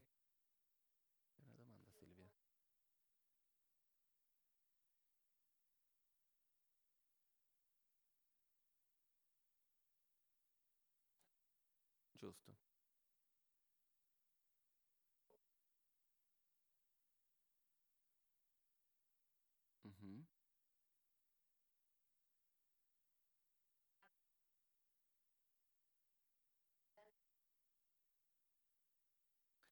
Quello che succede è questo. Innanzitutto, come abbiamo detto prima, ciò che determina è la motivazione. Quindi io con la motivazione di uscire dal ciclo di sofferenza faccio qualcosa che a principio è positivo perché voglio uscire dal ciclo di sofferenza me stesso. Quindi in realtà io non sto facendo quella cosa positiva in questo caso perché manca l'amore, perché manca la compassione. Perciò alla fine io sto fregando me stesso. Quindi non è un'azione positiva, una causa diretta quello che succede se quell'azione positiva di aiutare l'altro, quindi con amore, con compassione, con generosità, viene fatta con l'intenzione di direzionarmi con la motivazione io devo uscire dalla sofferenza, per esempio perché io possa aiutare gli altri. A quel punto diventa una causa diretta. Caso contrario, quello che succede, io vado lì, faccio qualcosa che posso andare lì, recito le preghiere, aiuto qualcuno e faccio questo perché? senza amore, senza generosità, senza compassione, l'azione in se stessa non c'è. Quindi questo è importante. È qua che rientra l'azione fatta con l'intenzione di liberarmi dalla sofferenza, va bene, diventa una causa diretta in quanto l'azione esiste. Ossia, se è un'azione di amore di compassione ci deve essere l'amore e la compassione, se no quello viene a mancare. Bene. Sì.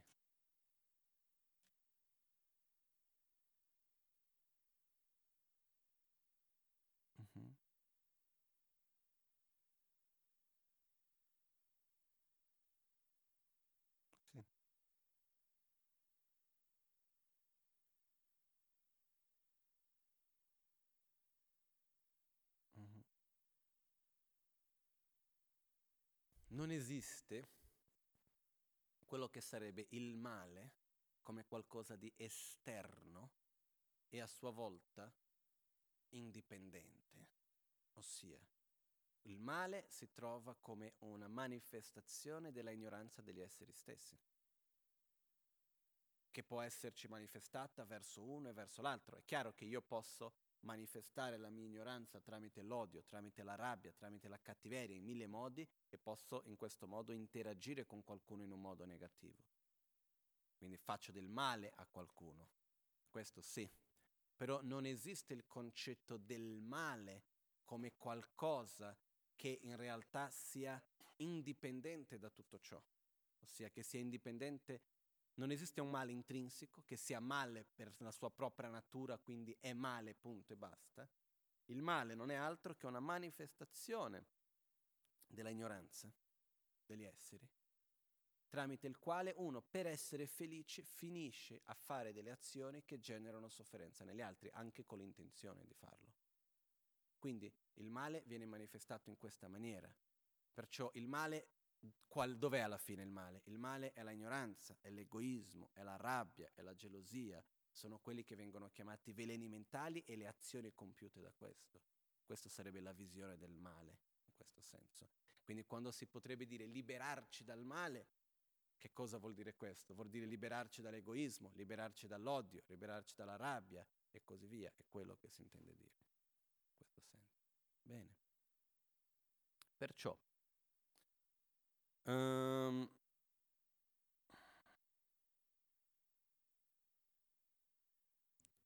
andando avanti su... Il karma è un, è un argomento che apre tante porte. Ed è molto importante affrontarle, capirle piano piano, anche perché è qualcosa che nel nostro contesto spesso non c'è, però in realtà anche nella nostra cultura, anche nella tradizione cristiana, quando vedo sono tanti aspetti che in realtà se andiamo a vedere è simile, per dire siamo responsabili delle nostre azioni, no? Faccio qualcosa di positivo, che risultato mi porterà a quell'azione? Positivo. Faccio qualcosa di negativo, che risultato mi porterà a quell'azione? Negativo. Poi il modo come viene spiegato, tante cose spesso è diverso, però nell'essenza, dal mio punto di vista, andiamo nella stessa direzione. Perciò è un aspetto importante, però come, si, come abbiamo detto prima oggi all'inizio, stamattina, abbiamo detto l'inizio della pratica del Dharma è mettere in pratica la legge del karma. Il karma non basta capire, serve praticarla la legge del karma. Ossia, quando è che io comincio veramente a mettere in pratica la legge del karma? quando sto attento a ogni parola che dico. Perché? Perché non voglio soffrire, egoisticamente parlando. Eh? Non ho voglia di soffrire, perciò non vado a fare stupidate. Non vado a creare cause per la sofferenza. Ho voglia di star bene, quindi voglio fare ciò che generi risultati positivi. Quindi anche quando parliamo dell'egoismo stesso, c'è questo testo molto bello che è la discussione tra la saggezza e l'ignoranza, il Daxing Shaktep, scritto da Penchen Losan Chogi Gyaltsen, che è quello che abbiamo dipinto sulla stufa lì, quello in mezzo, il maestro che è dipinto in mezzo, quello è Penchen Losan Chogi Gyaltsen. In questo testo Chogi Gyaltsen scrive quella discussione tra la saggezza e l'ignoranza e c'è un punto nel quale um, la ignoranza risponde alla saggezza, perché la saggezza prima dice, la ignoranza in questo caso, in questo punto del testo è rappresentata dall'egoismo. E la saggezza dice, vattene via perché sei tu quella che fai male. No? In mezzo c'è la persona che dice vattene via perché sei tu quella che fai male, eccetera, eccetera. Certo punto e l'ignoranza come egoismo in questo punto risponde scusi un attimo, prima di tutto sono io quella che sono qui da tanto tempo. Quindi non venire a dirmi che me ne devo andare via così. Tanti hanno provato e pochi sono riusciti, perciò non venire a dirmelo così. Poi sono io quello che fa male. Io ignoranza in quanto egoismo sono io quello che fa male. Ma guardi un attimo che se la persona è riuscito a avere qualcosa di positivo, ha cambiato la propria attitudine, è riuscito a fare qualcosa di buono, in gran parte è grazie a me. Ed è vero. Agli inizi del sentiero, uno entra nel sentiero spirituale perché? Perché non ha voglia di soffrire. Io non voglio soffrire. Non è per un'attitudine di altruismo. Poi dopo si diventa, uno va verso l'altruismo perché capisce che per andare più a fondo deve cambiare l'attitudine di egoismo. Però all'inizio, perché che io voglio stare attento alle mie emozioni e tutto il resto? Perché io non voglio soffrire. E la cosa più bella che io trovo spesso negli insegnamenti di Buddha è la capacità di usare i nostri veleni mentali come un mezzo per eliminare i veleni mentali stessi. Quindi si prende l'egoismo e si usa l'egoismo alla prima parte per successivamente eliminare l'egoismo stesso. È quello che si arriva a un certo punto nel quale si capisce egoisticamente parlando è meglio essere altruisti. Si arriva a questo passo successivamente. Perciò all'inizio del sentiero uno smette di fare azioni negative, comincia a cambiare la propria attitudine, eccetera, anche per una ragione egoista, che è pensando all'io e al mio però facendo qualcosa che effettivamente porti uno stato di soddisfazione più stabile e poi il passo successivo è capire che per veramente realizzare ciò devo cambiare l'attitudine egoista a un'attitudine altruista, generare amore e compassione sincero verso gli altri. Però all'inizio del sentiero parte dall'egoismo tutto ciò. Quindi si può anche, è una cosa che non è che dall'inizio tutto ciò che viene dall'egoismo deve essere abbandonato. Se io dall'egoismo faccio qualcosa che sia positivo, che ben venga. Quindi, poi successivamente l'egoismo è da abbandonare, però nel primo passo, nel primo momento, in realtà è qualcosa che non siamo capaci di eliminarlo così. E le prime azioni virtuose che facciamo sono comunque guidate da un'attitudine de- di voler prendere cura dell'io e del mio. Questo è normale. Perciò comunque è importante per noi comprendere la legge del karma per metterla in pratica, quindi anche egoisticamente parlando dice io non ho voglia di soffrire, quindi meglio che io smetta di agire con rabbia, con gelosia, con invidia, in questo o quell'altro modo, perché? Perché io non voglio soffrire, prima di tutto. Che in fondo, in fondo, siamo sinceri. È la prima cosa. Poi, assolutamente generare un amore sincero e commozione sincera verso gli altri è estremamente importante ed è il secondo passo nel sentiero. Però prima devo imparare ad amare me stesso nel modo corretto e credere nella legge del karma vuol dire proprio quello, io voglio star bene, io non voglio soffrire e perciò devo smettere di compiere le azioni che generano sofferenza. Amare se stessi vuol dire coltivare ciò che mi fa bene e abbandonare ciò che mi fa male. Questo vuol dire amare me stesso. Mettere in pratica la legge del karma vuol dire amare se stessi. Ed è l'inizio del sentiero spirituale. Vuol dire ciò che riconosco che genera sofferenza devo abbandonare. Anche se difficile, lo devo abbandonare. Ciò che riconosco che genera felicità lo devo coltivare. Anche se non è facile. Questo è non possiamo stare ad aspettare che la felicità verrà da qualche parte, chissà da dove.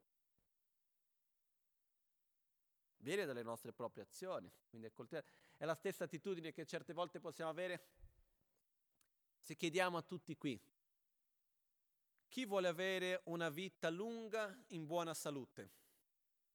Tutti. Ok? Perciò siamo sicuri che vogliamo avere una buona salute? Sì. Però subito dopo viene la domanda. Stiamo facendo tutto ciò che noi sappiamo che dobbiamo fare per avere una buona salute?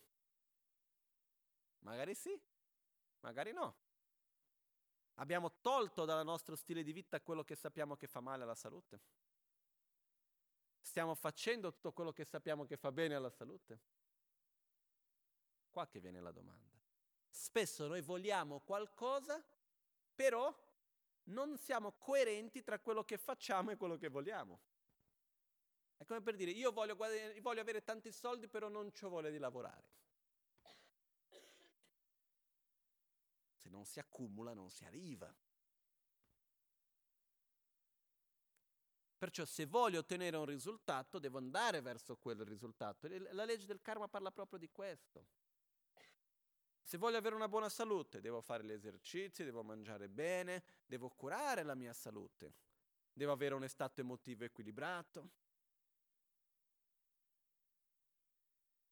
devo cercare di vivere in un luogo che non sia troppo inquinato. E così via. Perché non posso lamentarmi un domani che mi sono ammalato se durante gli anni passati ho creato tutte le cause per ammalarmi, anche senza sapere quali sono state le cause. Ed è qua, per esempio, che arriva una delle più grosse difficoltà che io vedo quando si parla di malattie come il cancro. Perché si parla tantissimo di come fare per guarire il cancro ricerche, ricerche, ricerca della cura per il cancro.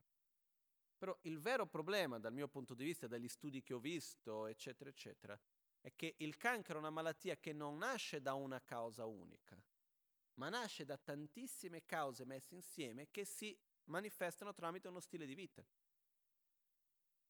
E per evitarlo e per guarire c'è bisogno di fare un cambiamento anche nello stile di vita cosa che comporterebbe un cambiamento economico, sociale a tanti livelli. Un esempio banale, però io ho visto una volta uno studio che ha fatto vedere che il nostro corpo non è abituato e non è pronto per metabolizzare la quantità di zucchero bianco che si mangia. Non ha la capacità di metabolizzare questo. Non fanno neanche cent'anni che l'uomo mangia così tanto zucchero bianco. E cosa succede? Se si fanno vedere i due grafici dell'aumento del consumo di zucchero bianco e l'aumento del cancro vanno pari passo. Quindi un collegamento ci sarà tra i due. Perciò cosa vogliamo? Vogliamo guarire il cancro. Questo è il mio punto di vista personale. Eh? più che investire tanti soldi alla, alla cura del cancro, quindi fare qualcosa una volta che uno si ammala, dovremmo investire soldi per smettere di vendere zucchero bianco, proibirlo dappertutto, cambiare lo stile di vita, togliere gli inquinamenti che generano il cancro. 80% delle cause del cancro sono cause ambientali, quindi nel quale rientra anche la dieta, eccetera, eccetera. Perciò è inutile voler evitare un problema senza evitare le cause come quello, il primo appunto che abbiamo letto ieri, questo verso dell'Uttara Tantra che è bellissimo, che dice, la malattia è da conoscere, le sue cause da abbandonare, lo stato di benessere è da raggiungere, la medicina da seguire. Nello stesso modo la sofferenza, le sue cause, la cessazione e il sentiero sono da conoscere, abbandonare, raggiungere e seguire. Quindi la malattia è da conoscere, le cause da abbandonare. Lo stato di guarigione è da raggiungere e la medicina è da seguire. Ma se io non smetto con le cause, non potrò mai ottenere il risultato. Quindi quando parliamo della consapevolezza della legge del karma, vuol dire smettere di fare le azioni non virtuose, compiere le azioni virtuose riconoscere ciò che mi fa bene e coltivarlo, riconoscere ciò che mi fa male e abbandonarlo, senza scuse. Perché cosa succede di solito? Quando succede, ah, no, io credo nel karma. Mi succede qualcosa di bello, che bel karma che ho. Succede qualcosa di brutto, guarda quel bastardo cosa mi ha fatto.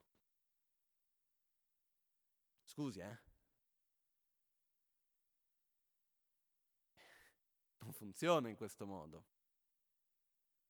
Perciò, quello che accade è proprio questo, essere responsabile delle nostre azioni e avere questa consapevolezza ogni giorno in ogni azione che noi compiamo. Ok? Chiaro, no? Quindi adesso andiamo a vedere, per concludere la nobile verità dell'origine, che in realtà la seconda nobile verità, l'origine della sofferenza, è qualcosa per il quale si possono passare dei mesi a parlare. Eh? Basta andare a vedere i veleni mentali stessi, solo, gelo, solo sul desiderio e la rabbia, già. Figuriamoci, solo per parlare della rabbia nel Bodhisattva Charavatara sono 134 versi. Volendo si può proprio dilungare molto, molto, molto, però qua dobbiamo entro oggi pomeriggio concludere le quattro nobili verità. Perciò adesso abbiamo visto abbastanza bene tra ieri e oggi la, sec- la prima nobile verità della sofferenza e la seconda nobile verità dell'origine della sofferenza, adesso andiamo a concludere la seconda, che dice, uh, quindi sono quattro aspetti della, di ognuna delle quattro nobili verità, che sono questi quattro aspetti, sono quattro modi erronei di vedere e quattro modi giusti. Okay? I quattro aspetti sarebbero quelli giusti in generale, vengono contatti. Perciò abbiamo i quattro aspetti della nobile verità dell'origine. Ricordo che quando parliamo di nobile verità, perché si chiamano nobile verità? Perché i nobili sono coloro che sono usciti dal ciclo di sofferenza, perciò hanno eliminato la ignoranza. E verità perché sono fenomeni, sono cose che, così come vengono spiegati e come i nobili li vedono, diversamente di come noi esseri infantili, egoisti, vediamo. Perciò la sofferenza viene vista in un modo dagli esseri nobili diverso da noi, quindi è la verità così come viene vista dai nobili. Adesso qui abbiamo la verità dell'origine della sofferenza così come viene vista da coloro che sono usciti dal ciclo di sofferenza, dagli esseri nobili. E sono le seguenti. Abbiamo quindi i seguenti aspetti. Dunga gyume tu zimpa, gyuchik kone chebar zimpa uh, wangju sogi lo shengi ngondu tangne chebar zimpa rang shing tala negab gyurwa zimpa gyu kunjung rapke kien quattro aspetti erroni di come vedere le cause della sofferenza, l'origine della sofferenza, che sono apprendere che la sofferenza non abbia una causa.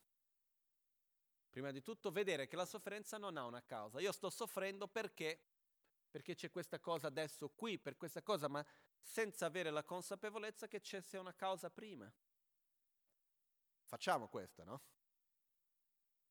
Quando ci viene un mal di testa, quando c'è una situazione di disagio, di insoddisfazione, di qualcosa, mica stiamo a pensare quale sia stata la causa di quello. Spesso lo vediamo come se non ci fosse stata una causa della sofferenza. Questa è la prima visione erronea. La seconda, apprendere che ci sia una unica causa per tutta la sofferenza.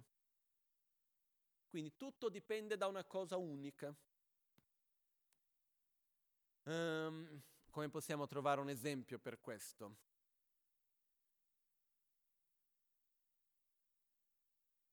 Qui in realtà stiamo entrando in aspetti filosofici di altre scuole filosofiche che esistevano all'epoca di Buddha stesso.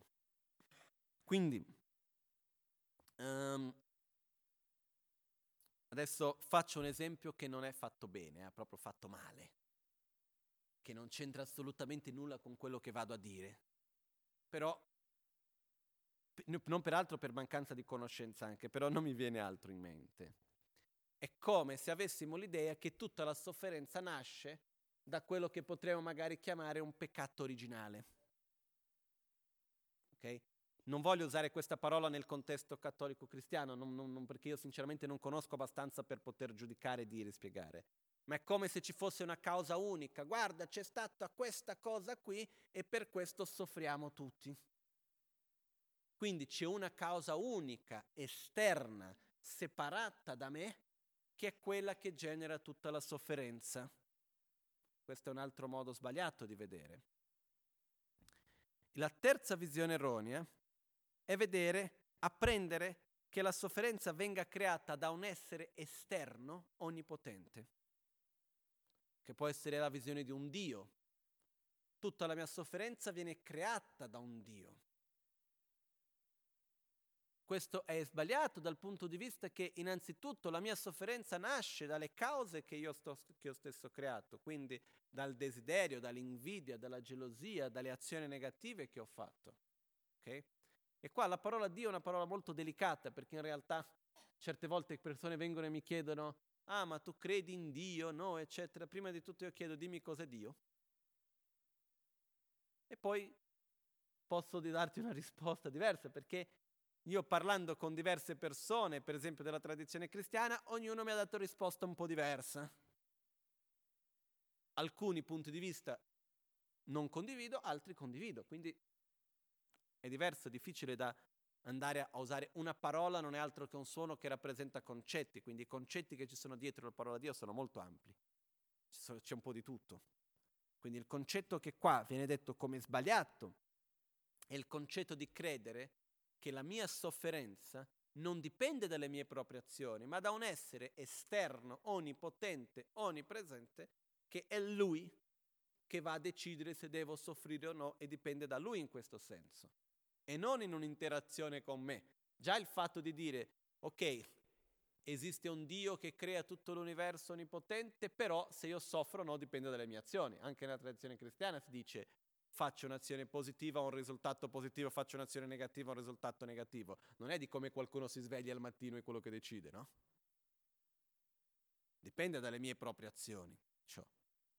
Quindi, quello che è sbagliato è il modo di vedere che la sofferenza non dipende dai veleni mentali e dalle azioni del karma, ma sì da un qualcuno che decide che devo soffrire. Questo è un modo sbagliato di vedere. E poi abbiamo il quarto modo sbagliato, che è apprendere che la causa della sofferenza sia in essenza permanente, ma momentaneamente in movimento. Questa è una cosa un po' difficile perché ha una scuola filosofica, se non mi sbaglio, la scuola Samkhya, che ha una visione che dice che la causa principale della sofferenza è una causa permanente, perenne, una causa primordiale, che però si manifesta in cause momentanee. Quindi per dire la rabbia, queste cose sono come cause momentanee della sofferenza, ma che in fondo nasce da una causa primordiale che non dipende da ognuno di noi. Okay?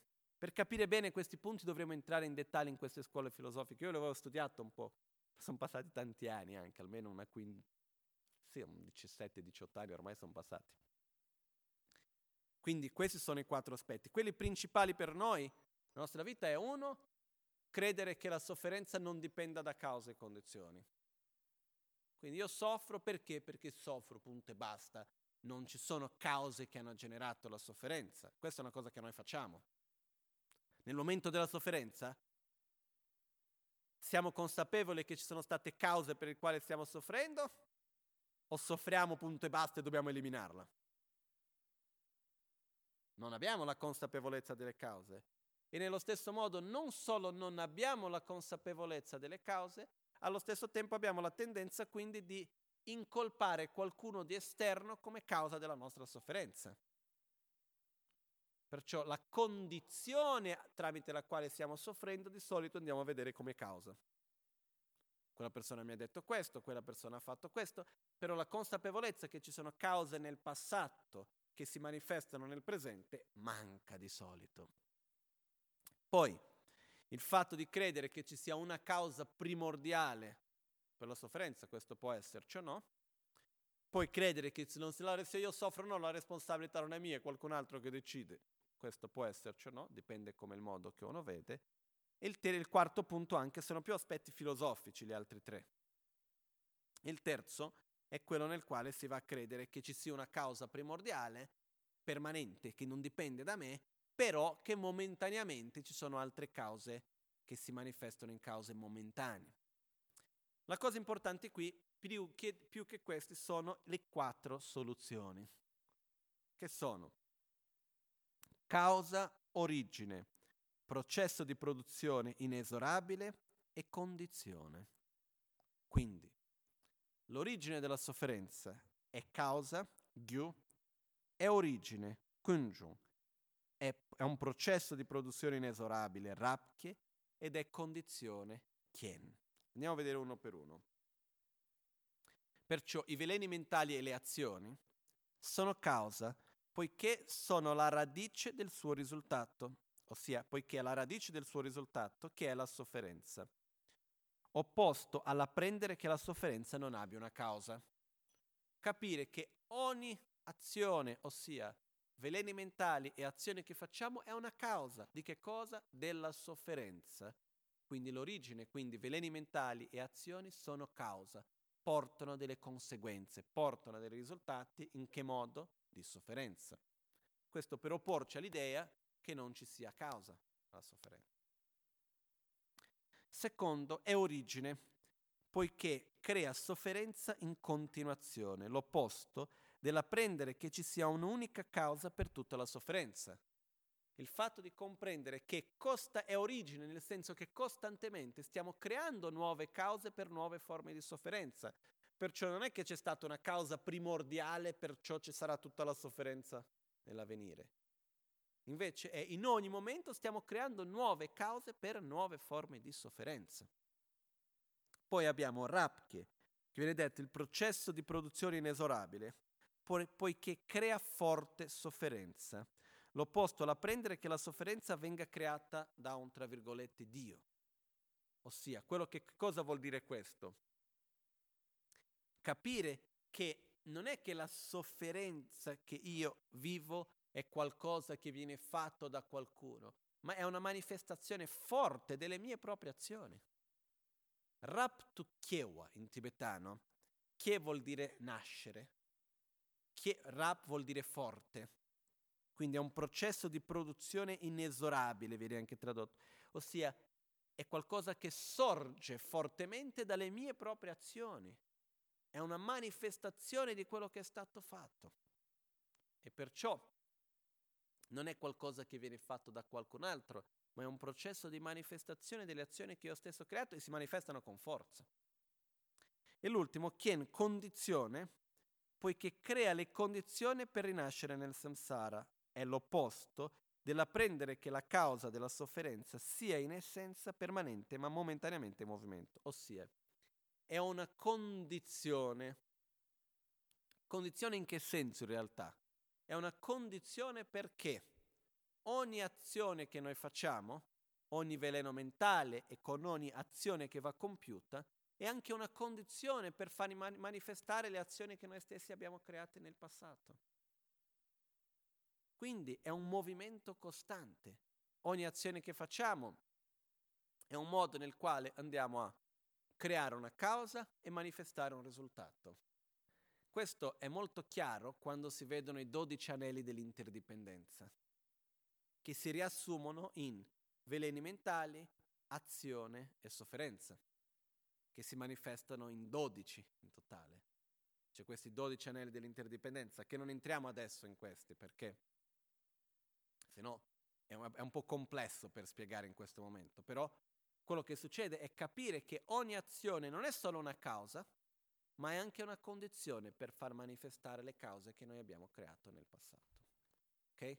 Quindi vedendo questi aspetti, che i veleni mentali e le azioni compiute da questi sono le cause delle sofferenze che andremo a avere nel futuro, sono asso- allo stesso tempo una, l'origine della sofferenza stessa, ossia la sofferenza che continua ad avvenire, nasce da che cosa?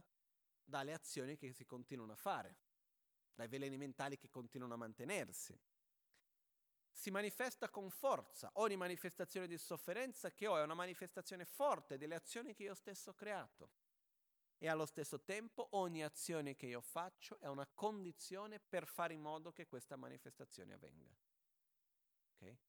Perciò con questa consapevolezza andiamo ad osservare e comprendere che la causa della nostra sofferenza non è fuori, ma è nella nostra propria attitudine di desiderio illimitato, attaccamento, rabbia, invidia, gelosia, ignoranza, egoismo, così via. Manifestata tramite le nostre parole, tramite le nostre azioni fisiche, tramite i nostri pensieri.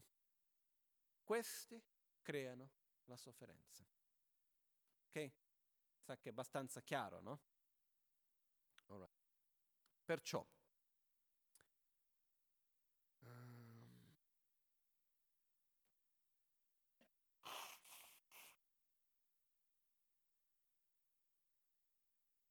arriviamo qui a una domanda che è la seguente. Ok, bene, la sofferenza viene creata dai nostri propri veleni mentali e dalle azioni fatte da queste. Perciò vuol dire che non è nella mia natura di soffrire, non è che io per la mia propria natura sono un essere di sofferenza, perché se fossi così è proprio il fatto di andare a cercare una causa primordiale della sofferenza. È nella natura dell'essere umano di soffrire, quindi devo soffrire perché sono un essere umano, quindi qualcosa che va al di là delle mie proprie azioni. Buddha ci dice no, le cause della sofferenza sono unicamente i nostri veleni mentali e le nostre proprie azioni. Perciò qui viene una domanda, che è la seguente. Se non è nella mia natura soffrire, c'è mai stato un momento nel quale ero libero dalla sofferenza? Se non è nella mia natura avere veleni mentali, c'è mai stato un momento nel quale ero libero da questi veleni mentali? E se c'è stato, come mai mi trovo inguaiato così? Perché mi trovo adesso qui? E qua entriamo nella terza nobile verità. La terza nobile verità è la verità della cessazione.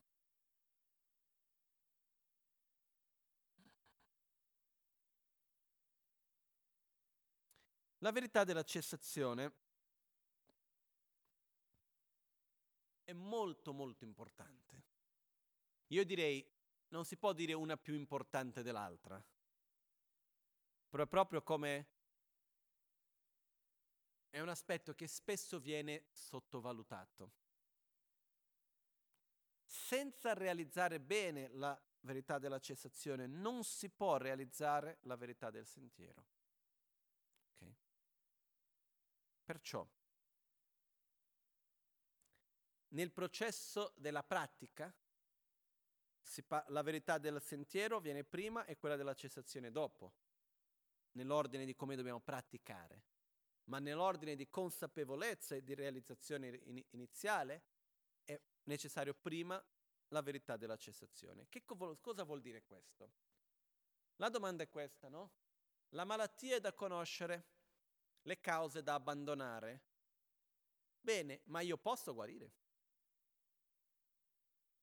Perché anche se io desidero profondamente eliminare la malattia, lo riconosco la malattia, la voglio eliminare, ho capito quali sono le cause, ma se io non credo nella possibilità di guarire, farò mai lo sforzo per guarire? No. Quindi, uno degli aspetti più importanti nel processo di guarigione è lo stato di guarigione è da raggiungere, lo posso ottenere, credo in me stesso. Ed è per questo che si dice che la fede che noi dobbiamo avere in Buddha, non in Buddha come colui che ci salva, ma colui che ci guida nel sentiero, è la stessa fede che dobbiamo avere anche in noi stessi. Non nel senso di sentire che io sono il massimo, non è quello. Ma io non posso aver fede in qualcuno che mi guida se non ho fede nella mia capacità di seguire. Perciò non un Buddha non ci ha mai trasmesso un sentiero basato su una dipendenza. Prendere rifugio non vuol dire "Oh Buddha, per favore, aiutami a uscire dalla sofferenza, toglimi la rabbia, la gelosia, l'invidia". Ho capito che queste sono le cose che generano la mia ignoranza, non voglio assolutamente più essere egoista. Toglimi dal samsara per piacere, fai quello che vuoi di me. Buddha ci guarda e dice mi dispiace, non posso fare nulla con te. L'unica cosa che posso fare è farti vedere quello che tu devi fare. Quindi prendere rifugio vuol dire, Guru Buddha, prendo rifugio in te, fammi vedere il sentiero che io seguirò. Fammi vedere cosa devo abbandonare affinché io possa abbandonarlo. Fammi vedere cosa devo coltivare affinché io lo possa coltivare. Perciò, quello che accade è che questo è unicamente possibile nel momento nel quale io credo dentro di me, credo nel mio potenziale. E quando io guardo tantissimi praticanti del Dharma, in Occidente e in Oriente, questa è la stessa cosa che ho detto quando ho dato degli insegnamenti a un monastero in Tibet, il monastero di Nimogyace in Tibet, parlando con i monaci. La fede negli insegnamenti, ah ce l'abbiamo. La fede nei Buddha e nei nostri maestri, ce l'abbiamo. lo sforzo per praticare, abbiamo anche. Quello che manca spesso è la fede in noi stessi. È il credere che io ce la faccio.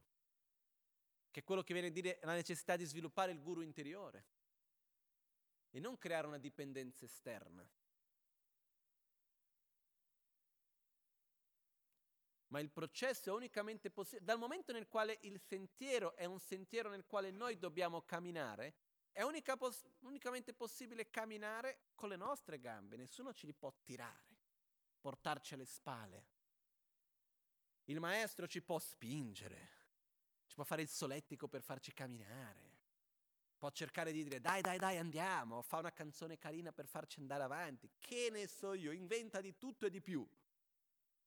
Però se noi non muoviamo le nostre gambe, non si va avanti. E per affinché noi muoviamo le nostre gambe è molto importante credere che io sono capace. Io posso raggiungere uno stato di benessere, di gioia, di liberazione dalla sofferenza stessa. E qui vi racconto una mia esperienza personale.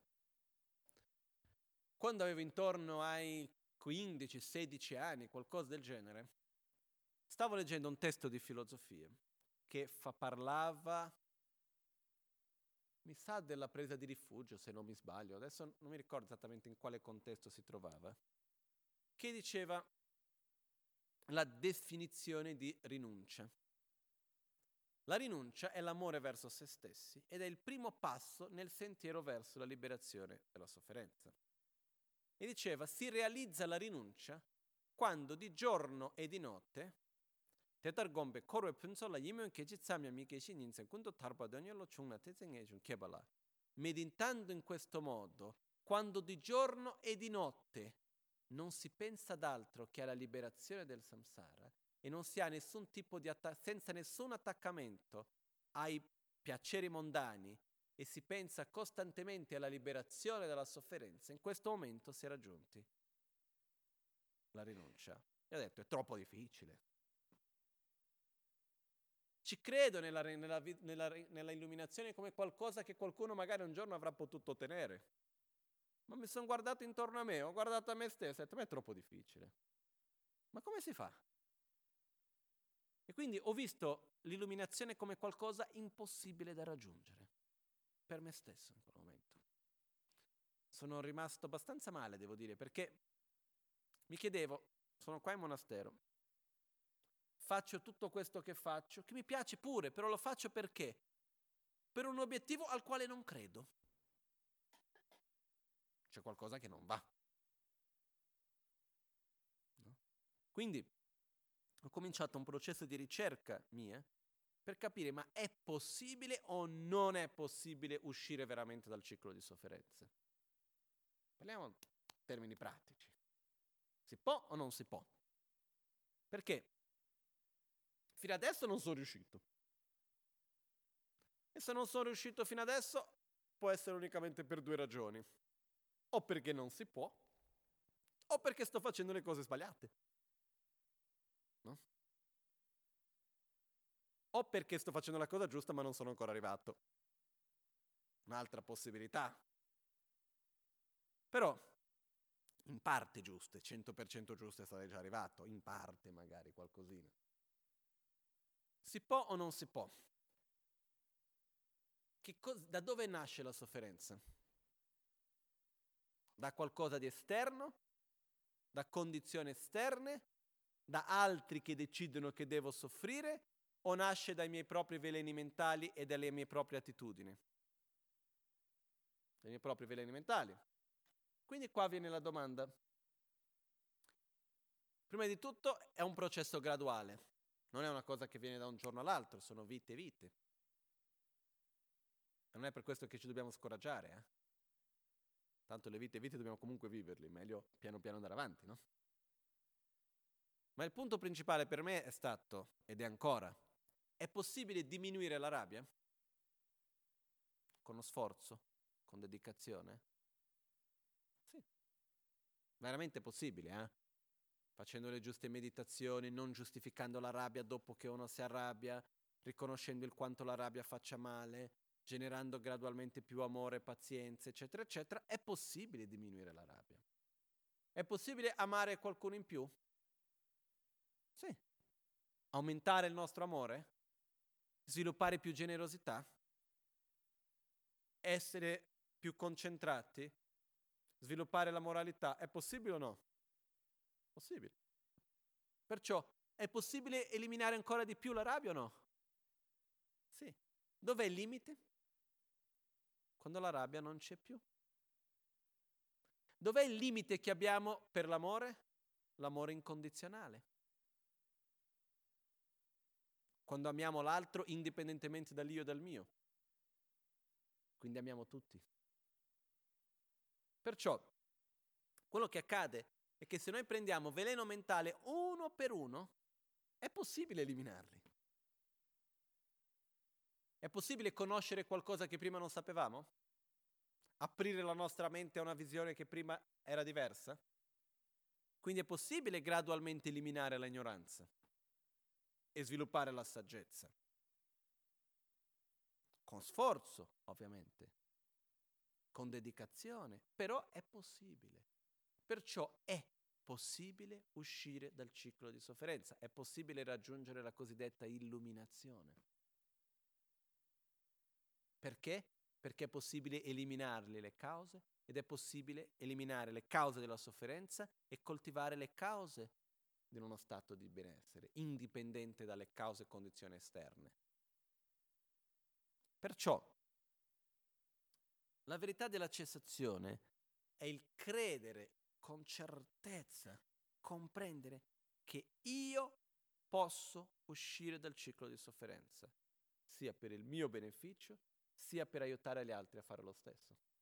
Perché quando voglio, aiutare gli altri a uscire dal ciclo di sofferenza, non posso farlo se io stesso ci sono ancora inguaiato in mezzo. Come faccio ad aiutare qualcuno a non arrabbiarsi quando io continuo ad arrabbiarmi? Come faccio ad aiutare qualcuno a eliminare la ignoranza mentre io sono totalmente al buio? Non è possibile. Perciò, qua io ho scritto la cessazione della sofferenza, ossia il nirvana, esistono due tipi, quello che viene chiamato la liberazione e l'illuminazione, quello Hinayana e Mahayana. In poche parole, la differenza qual è?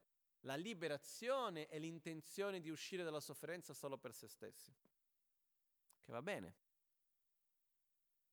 è già qualcosa. Non poco, è amare se stessi in un modo profondo. L'illuminazione è la determinazione di eliminare i propri veleni mentali e sviluppare le proprie qualità per aiutare gli altri a fare lo stesso. Questa viene chiamata l'illuminazione. Perciò Quando parliamo della cessazione è proprio il fatto di dire io posso, io ce la faccio, credere in se stessi. Osservare che è possibile cambiare piano piano le nostre attitudini. Ed è proprio per questo, è proprio perché siamo interdipendenti che è possibile. E qua però entriamo in un argomento ancora un po' più profondo e complesso, però lo possiamo affrontare velocemente. Avete mai sentito parlare che la nostra natura è pura? Che abbiamo una natura buddhica? Qualcuno dice siamo un Buddha e non lo sappiamo? Prima di tutto, se fossimo un Buddha senza saperlo, saremmo un Buddha bello ignorante, no? Quindi non è che siamo un Buddha e non lo sappiamo. Ok? Quando si parla della nostra natura pura, della nostra natura buddhica, a che cosa si fa riferimento effettivamente? Perché la tendenza che noi abbiamo quando si dice la nostra natura è pura, ci dà la tendenza di credere, ok, quindi vuol dire che un giorno ero puro, è successo qualcosa e sono diventato impuro. Quindi chi me lo fa fare di mettere uno sforzo enorme per diventare puro un'altra volta per dopo poter ricadere un'altra volta? Quindi la domanda è dove è cominciata la sofferenza? I veleni mentali dove sono nati? Dove è stato l'inizio di tutto ciò? Da quando è che sono ignorante? Qual è stata quella giornata maledetta che ho cominciato ad essere ignorante? dove è cominciato tutto questo? Sono domande che si fanno. Ancora di più, perché se qualcuno viene e mi dice, no, che guarda, Buddha, se Buddha ci dicessi, la tua natura è ignorante. Sei intrinsecamente un essere ignorante. Finito la storia, eh? Da quando esisto sono ignorante, non posso essere diversamente, è finita la cosa. Invece no, Buddha cosa ci dice? La tua natura non è ignorante. Non sei, non siamo per dire. Buddha ci dice, non siete originalmente essere ignoranti in un modo intrinseco. Perciò andiamo da Buddha e diciamo, Buddha scusi, e quindi quando è che è cominciato tutto ciò? E Buddha ci risponde, non c'è un inizio. Scusi, non sto capendo bene. Com'è che non è nella mia natura, ma allo stesso tempo non c'è un inizio? Perché se ci fosse un inizio, avremo bisogno innanzitutto di trovare una causa che fosse causa ma che non fosse risultato. Una causa primordiale. Qualcosa permanente che desse un frutto impermanente. Questo non è possibile, prima di tutto. Ma quello che succede è questo. Nella descrizione più dettagliata è la ignoranza esiste sin da tempi senza inizi con noi. Quindi non è che un giorno siamo stati esseri puri e perché qualcosa che è successo siamo diventati esseri impuri, no. Siamo esseri ignoranti, infantili, codardi, eccetera, eccetera, ok? Ci siamo. Non è che c'è stato un giorno nel quale non ero. E qualcuno mi può chiedere a questo punto, scusi, come fai a dirmi che la mia natura è pura e che posso uscire da questo? Per una ragione molto semplice, che è siamo ignoranti e così via, però questa nostra ignoranza, nostra invidia, gelosia, attaccamento e tutto il resto sono interdipendenti. Noi stessi siamo esseri interdipendenti. La ignoranza non è qualcosa di solido e inamovibile. La rabbia, la gelosia, l'invidia non sono cose solide e inamovibili. Esistono così come sono all'interno di un equilibrio interdipendente che, che esiste, che è possibile rompere.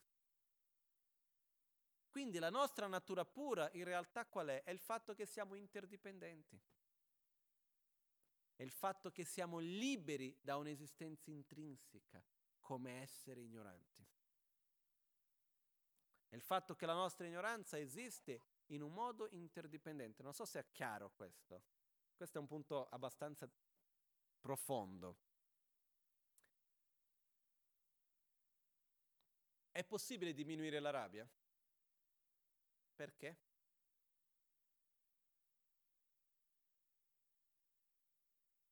Perché la rabbia stessa è interdipendente. La rabbia stessa interagisce con le nostre azioni, con altri pensieri, con l'amore, con altre cose e perciò è possibile cambiarla. È possibile diminuire l'ignoranza? Sì. Perché? Perché l'ignoranza è interdipendente dipende da cause e condizioni, interagisce costantemente. Quindi posso cambiarla. La mia mente è permanente, ha un'esistenza intrinseca o è anch'essa interdipendente? È interdipendente, perciò è possibile trasformarla. Perciò è possibile eliminare le cause della sofferenza. L'illuminazione non vuol dire tornare alla nostra vera natura. Vuol dire raggiungere qualcosa che non abbiamo mai raggiunto prima, ma che siamo sempre stati capaci di farlo e non abbiamo fatto. È chiaro come concetto? Perciò, no, no l'illuminazione non è permanente. L'illuminazione è impermanente anche lì, nel senso un essere quando raggiungere l'illuminazione continua ad essere un essere in movimento, è permanente, tra virgolette, dal punto di vista che una volta che si raggiunge un certo livello non si va più giù. Quello che succede è questo, una volta che ho eliminato in un certo modo la rabbia, la ignoranza, eccetera, eccetera, non ho più le condizioni per ricreare altre.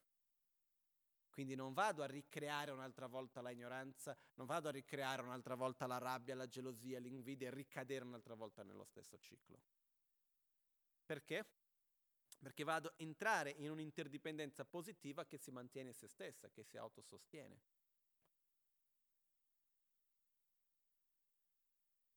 No, l'illuminazione rimane lo stato di illuminazione perché? Perché si autosostiene così com'è. Perciò, perché è anche interdipendente quello stato, però è un'azione che sostiene se stessa. È come sono stato malato per tutta una vita. A un certo punto riesco a cambiare il mio comportamento, mangiare in un altro modo, eccetera, e riesco a raggiungere uno stato di salute. Se continuo a mantenere quelle stesse cose, mantengo quello stato di salute, non c'è perché lo mi deva riammalare un'altra volta. Ok? Quindi quello che accade che cos'è? E questo è un punto molto importante. Per me importantissimo.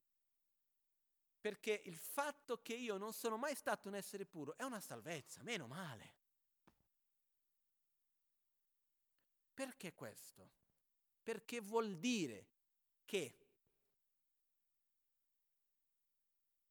innanzitutto dipende dalle mie proprie azioni il fatto che io possa diventare diverso o no.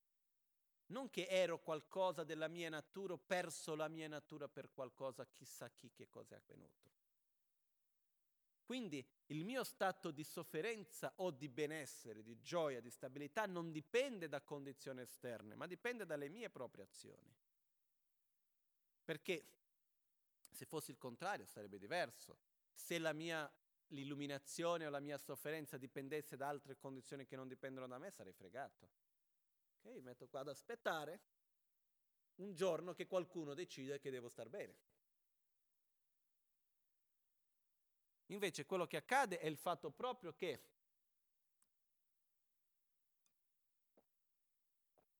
perché è possibile la cessazione? Perché è possibile eliminare le cause e sviluppare gli antidoti. Semplicemente questo. Perché è possibile eliminare le cause della sofferenza? Perché le cause stesse della sofferenza sono interdipendenti. Quindi creando un'azione, cause e condizioni diverse si possono cambiare ed eliminare.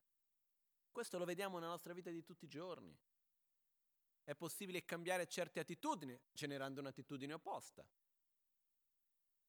In questo modo, perciò la nostra natura pura, la nostra natura buddhica, qual è? Essendo filosoficamente corretti, il modo di dire è il vuoto di esistenza intrinseca della nostra propria mente. È il fatto che noi stessi non esistiamo come esseri ignoranti, eccetera, eccetera, in un modo intrinseco, ma sì in un modo interdipendente. Quindi è come se c'è tantissime cause e condizioni che interagiscono tra di loro che sostengono questo samsara, questo ciclo di sofferenza nel quale noi stessi viviamo. Però, cambiando il modo di interagire tra una parte e un'altra, si può cambiare il gioco. Si può uscire da questo ciclo di sofferenza stessa. Perciò la mente di un Buddha è interdipendente o è di esistenza intrinseca? È interdipendente. La mia mente è interdipendente, perciò ho la stessa natura di un Buddha. Questo vuol dire la natura buddhica. Quando si parla della natura buddhica non vuol dire siamo un Buddha e non lo sappiamo. Vuol dire abbiamo il potenziale per diventare un Buddha e non lo sappiamo. Qual è il potenziale? L'interdipendenza della nostra propria mente, il vuoto di esistenza intrinseca della nostra propria mente, del nostro proprio essere. Questo è un concetto comunque che ci vuole tempo per comprenderlo bene. Dobbiamo parlare a lungo della corretta visione della realtà per piano piano sempre di più entrare in questo. Però è molto importante capire che la natura pura non è un qualcosa che è lì, che è puro di per sé e abbiamo dimenticato e dobbiamo ritrovare. La nostra natura pura è l'interdipendenza della nostra propria mente, è il vuoto di un'esistenza propria, solida, indipendente in quanto sofferente e ignorante. E perciò se andiamo ad agire in un certo modo, possiamo creare certi risultati. Perciò è possibile uscire dalla sofferenza, è possibile sviluppare il nostro potenziale in un modo positivo. Ed è qua che entra la quarta nobile verità, come farlo? Il sentiero. Quindi, una volta che ho compreso che è possibile uscire dalla sofferenza, credo nel mio potenziale, viene la domanda come? Ho capito che si può, ci credo, lo posso fare, come lo faccio? E qua entra la quarta nobile verità, la verità del sentiero. Il sentiero è un sinonimo di stato di coscienza in realtà, perché il sentiero non è qualcosa di esterno, ma è un percorso interno di uno sviluppo del nostro proprio stato di coscienza. Lam, Yeshe, Kempa, Yum, Tenchik si dice. Sono quattro parole che in questo contesto della, della quarta nobile verità sono sinonimi. Sono sinonimi in questo contesto, eh? che è sentiero, saggezza, Lam, Yeshe, conoscenza, come stato di coscienza, e madre. Sono... Uh, sinonimi in questo contesto. Poi vedremo, dopo pranzo parliamo un po' più di quello, però il punto qui è capire che, ok, sono arrivato a un punto che è possibile uscire. È un processo graduale, per fortuna quando si muore qualcosa continua e poi dopo continuiamo nella prossima vita a portare avanti il nostro processo. Io vi dico, se ognuno di noi si ferma a osservare se stesso profondamente, ok? vedrà che da quando siamo bambini ci sono aspetti del nostro carattere, del nostro modo di essere, delle nostre emozioni, di amore, di pazienza, di rabbia, di invidia, eccetera, eccetera, che siamo, siamo così da quando siamo piccolini. Questo vediamo nei bambini piccoli. Quando noi abbiamo la possibilità di seguire una persona da quando è piccola piccola finché cresce, e se osserviamo, ci sono aspetti del carattere che è così da quando era piccola. Io quando guardo me stesso ci sono aspetti di me che sono così da quando sono nato.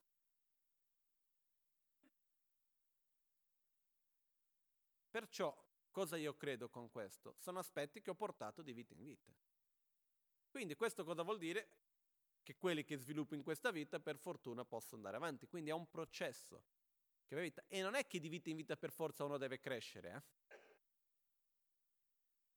Perché io posso essere nato con mille qualità, se in questa vita faccio tante stupidate e vado a generare più odio, più rabbia, eccetera, eccetera, cosa che è possibile, nella prossima vita continuo in quella direzione lì anche. Perciò è un processo costante di crescita che dobbiamo avere. Però la, la cosa più importante in questo momento è comprendere profondamente che possiamo uscire dal ciclo di sofferenza. Come? Eliminando le cause perché? Perché la nostra propria mente, il nostro proprio essere è interdipendente. Non è di un'esistenza intrinseca solida. Non certo. Ok? Uh, ci fermiamo qui per ora e uh, torniamo, cosa dite, alle tre meno un quarto?